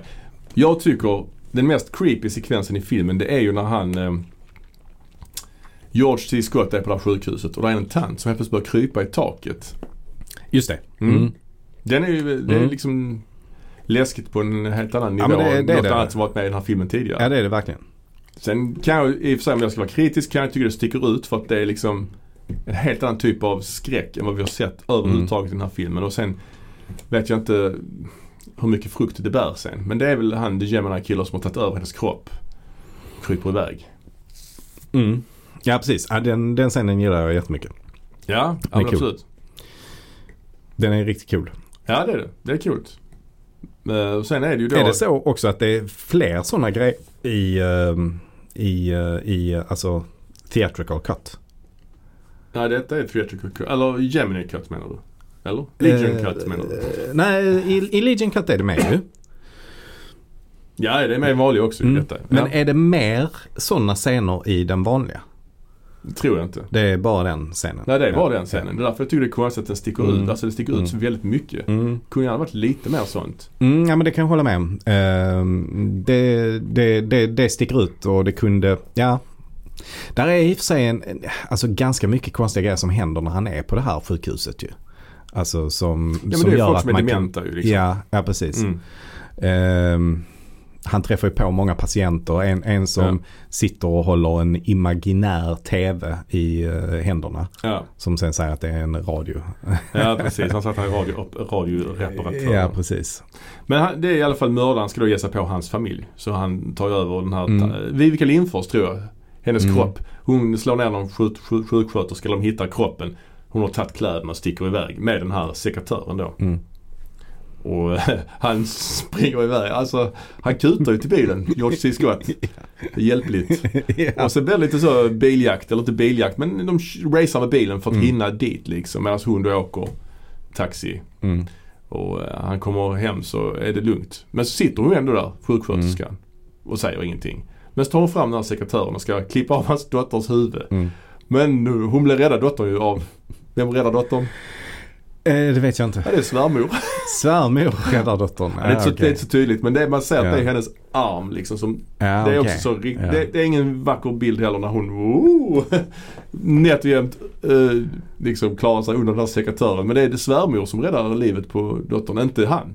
Ja okej. Ja. Så ja, det är också ja. lite ja, jag, jag, jag eh, registrerade mest att eh, de drar undan, no, någon drar undan hennes huvud där i Ja, sista ja, det är sekunden. svärmor som är påpasslig där. Men däremot tycker jag inte att det är så jävla fult. jag Tycker jag tycker det inte. är rätt fult faktiskt. Men, ja. Ja. Ja. Nej, jag, jag, jag köper det. Men sen är det också, sen är det ju då att bol, bolaget, filmbolaget här, Morgan Creek då. De tänkte ju det att den här filmen heter ändå Exorcisten 3. Mm. Kanske ska med en exorcism i filmen då. Exakt. Så helt plötsligt i slutet så kommer det en präst in i den här Ja. Father Morning heter han va? Father Morning ja. Och Karas har ju då sådana här gula ögon nu. Mm. Fast lite Mm. mer Buttricks-kompatibla än de som är i första ja, filmen. precis. Ja. Eh, Det heter Klina liksom. Ja. Ehm, och han är lite lik Father Marion utseendemässigt kanske, han Father Morning, eller? ja, absolut. Han är också Mm. lite lik han Mike Pence, alltså vicepresident under Trump. Ja, verkligen.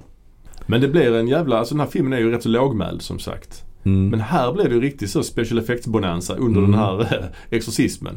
Ja men det blir det. Det är ganska mycket som händer här med, med prästen framförallt. Ju. Slår ju där blixtar och Ja, kommer massa kobror, ormar och sånt. Kommer ut, upp.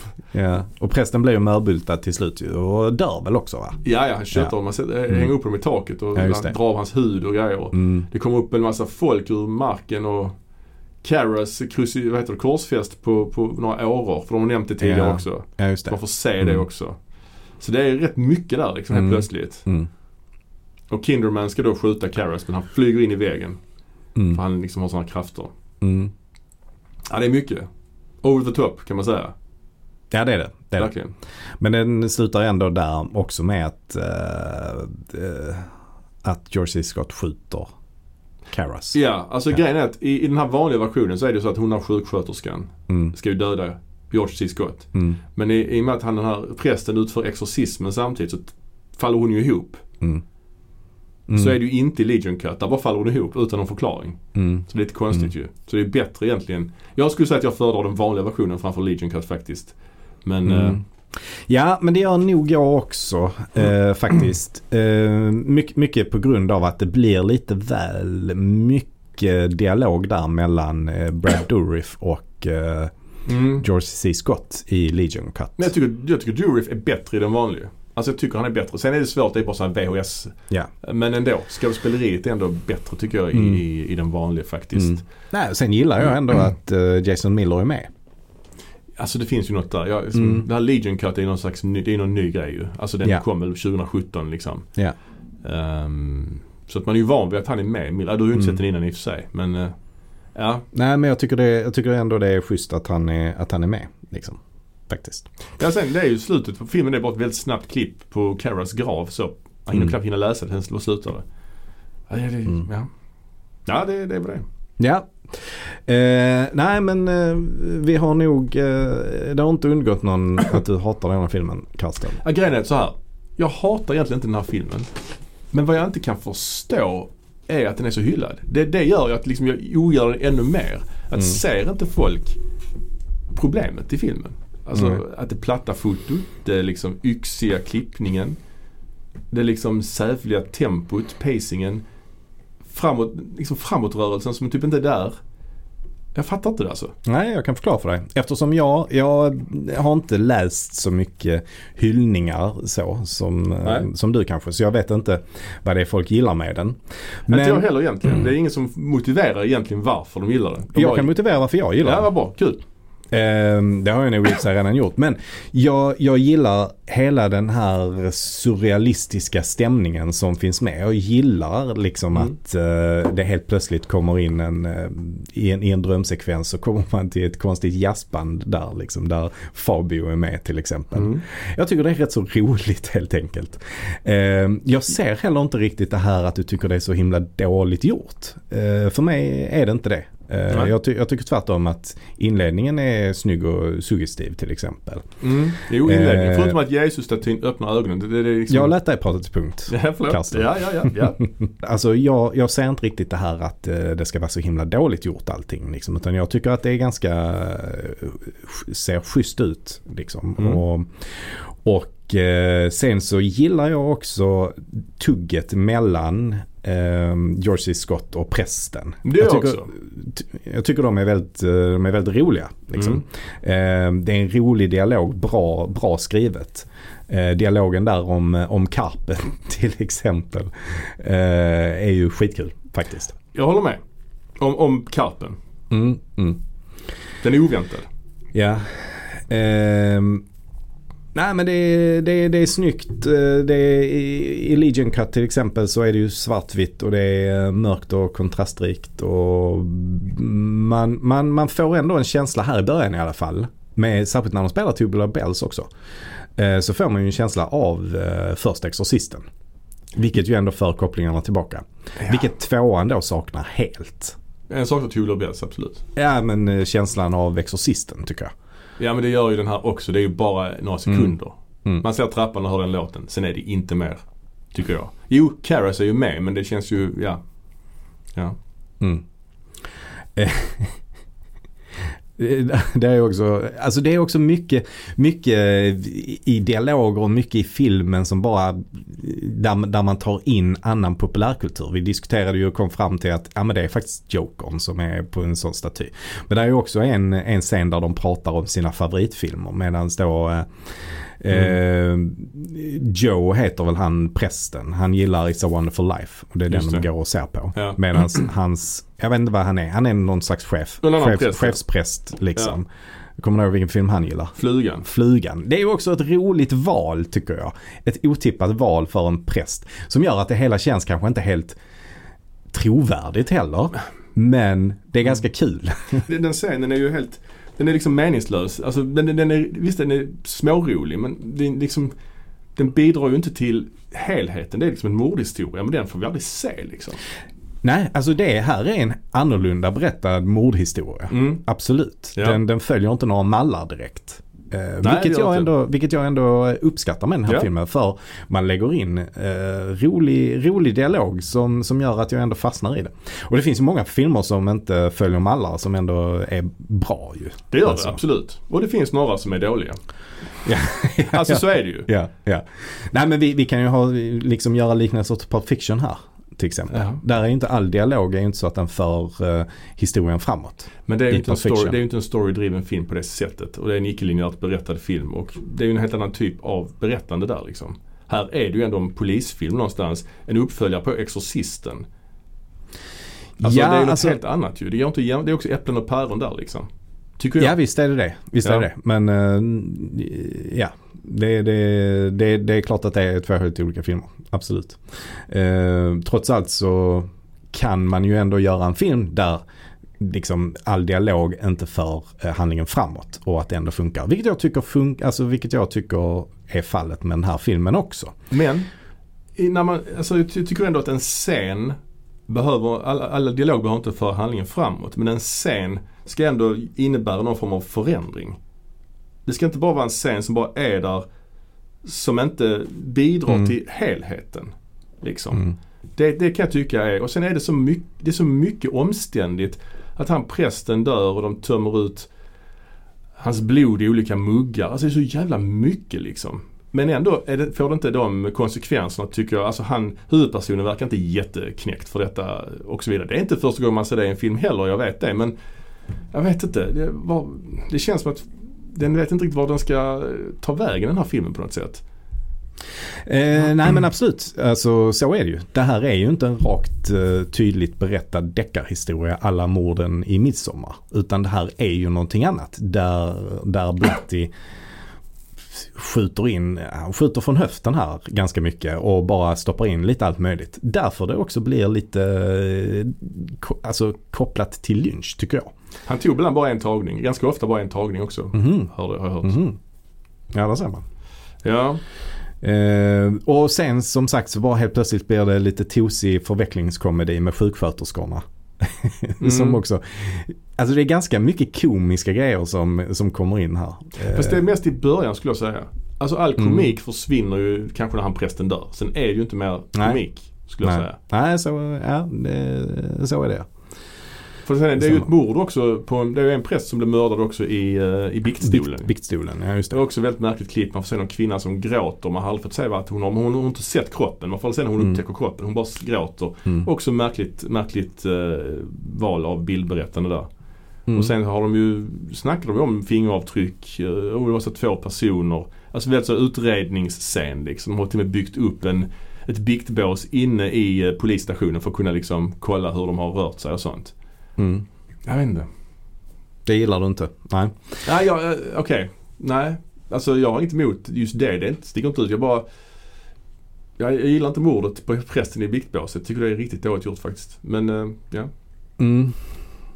Nej och sen eh, är det ju ganska mycket sådana här små detaljer som man lägger in som jag tycker är, som jag tycker är roliga. Som till exempel att den här läkaren röker så himla mycket. Det- Absolut. Det, är- absolut. det är också roligt. Och det är också roligt att han lite som en pundare nästan tänder, tänder en cigg med sin gamla cigg. Han dör ju sen. Alltså, ja.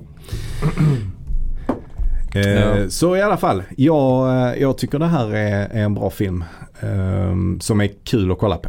helt enkelt. Även om den är eh, långsam i tempot och, eh, och inte särskilt rak i sitt berättande så, så uppskattar jag den väldigt mycket. Ja, Det var mina fem ören. ja. Ja, nej visst. Nej men uh, okej. Nej jag, jag som sagt jag ifrågasätter min egen, mitt eget uh, förstånd. Uh, liksom. Men uh, ja. Nej, jag, jag gillar inte den här filmen. Eh, jag, eh, jag eh, tycker inte det är sämst jag har sett. Absolut inte. Tvåan är sämre till exempel. Men jag förstår inte hyllningarna. Jag kan fatta att filmer kan vara annorlunda berättade. Det vet jag verkligen att de kan. Men jag uppskattar inte när det är otydligt på fel sätt om du förstår vad jag menar. När man liksom inte har någon framåtrörelse. Och framförallt gillar jag inte det här platta tv-fotot som, eh, och de här liksom dåligt regisserade scenerna när folk bara står och babblar med en vit vägg i bakgrunden. Det är, det är riktigt eh, tråkigt att kolla på faktiskt. Sen kan jag tycka det är rätt rolig dialog i början. Och den har ett par roliga grejer men Sen den här exorcismen i slutet känns ju helt random. Och det är visst det var bolaget som la in den kanske. Men det är ju ändå det som är filmen som vi tittar på. Liksom. Så det, okej, den är ju inte med i Legion Cut heller i och för sig. Den slutar ju ännu mer abrupt typ. Men eh, ja, nej. We agree to disagree kanske vi kan säga här om den här Exorcisten 3. Ja. Ja, den här filmen som sagt är en vattendelare. Eh, för oss i alla fall. Ehm, många gillar den, jag gillar inte den, du gillar den. Man har olika åsikter. Det är intressant tycker jag i alla fall hur man kan ha så olika åsikter om samma film. Vi brukar inte ha så här olika åsikter egentligen. Nej men det händer lite då och då att vi, eh, ja, att vi har olika åsikter helt enkelt. Ja och återigen min upprördhet kring den här filmen handlar ju mest om hyllningskörerna. För att jag förstår att jag har liksom svårt att förstå det. Det är därför. Det har ingen missat. Nej. Och jag menar normalt sett så hade det inte varit för det så hade jag liksom inte tänkt så mycket på det liksom. Men eh, ja, så är det. Nej, ja precis. Och jag som sagt har inte sett filmen innan. Nej. Och har inte heller uh, tagit del av så mycket recensioner eller hyllningskörer. Men, eh, men eh, så att min, min reaktion kanske är lite mer spontan. Ja, men jag har ju sett den här filmen kanske sex gånger. Så att eh, Ja, ja. jag kan den rätt bra nu faktiskt. Mm. Eh, yes, men då säger vi så. Vi får väl avsluta vårt Exorcisten-tema längre fram. Kanske lagom till att den nya filmen kommer då i, senare här i höst. Mm. Alright, tack så mycket. Tack för idag. Tack. Hej. Hej.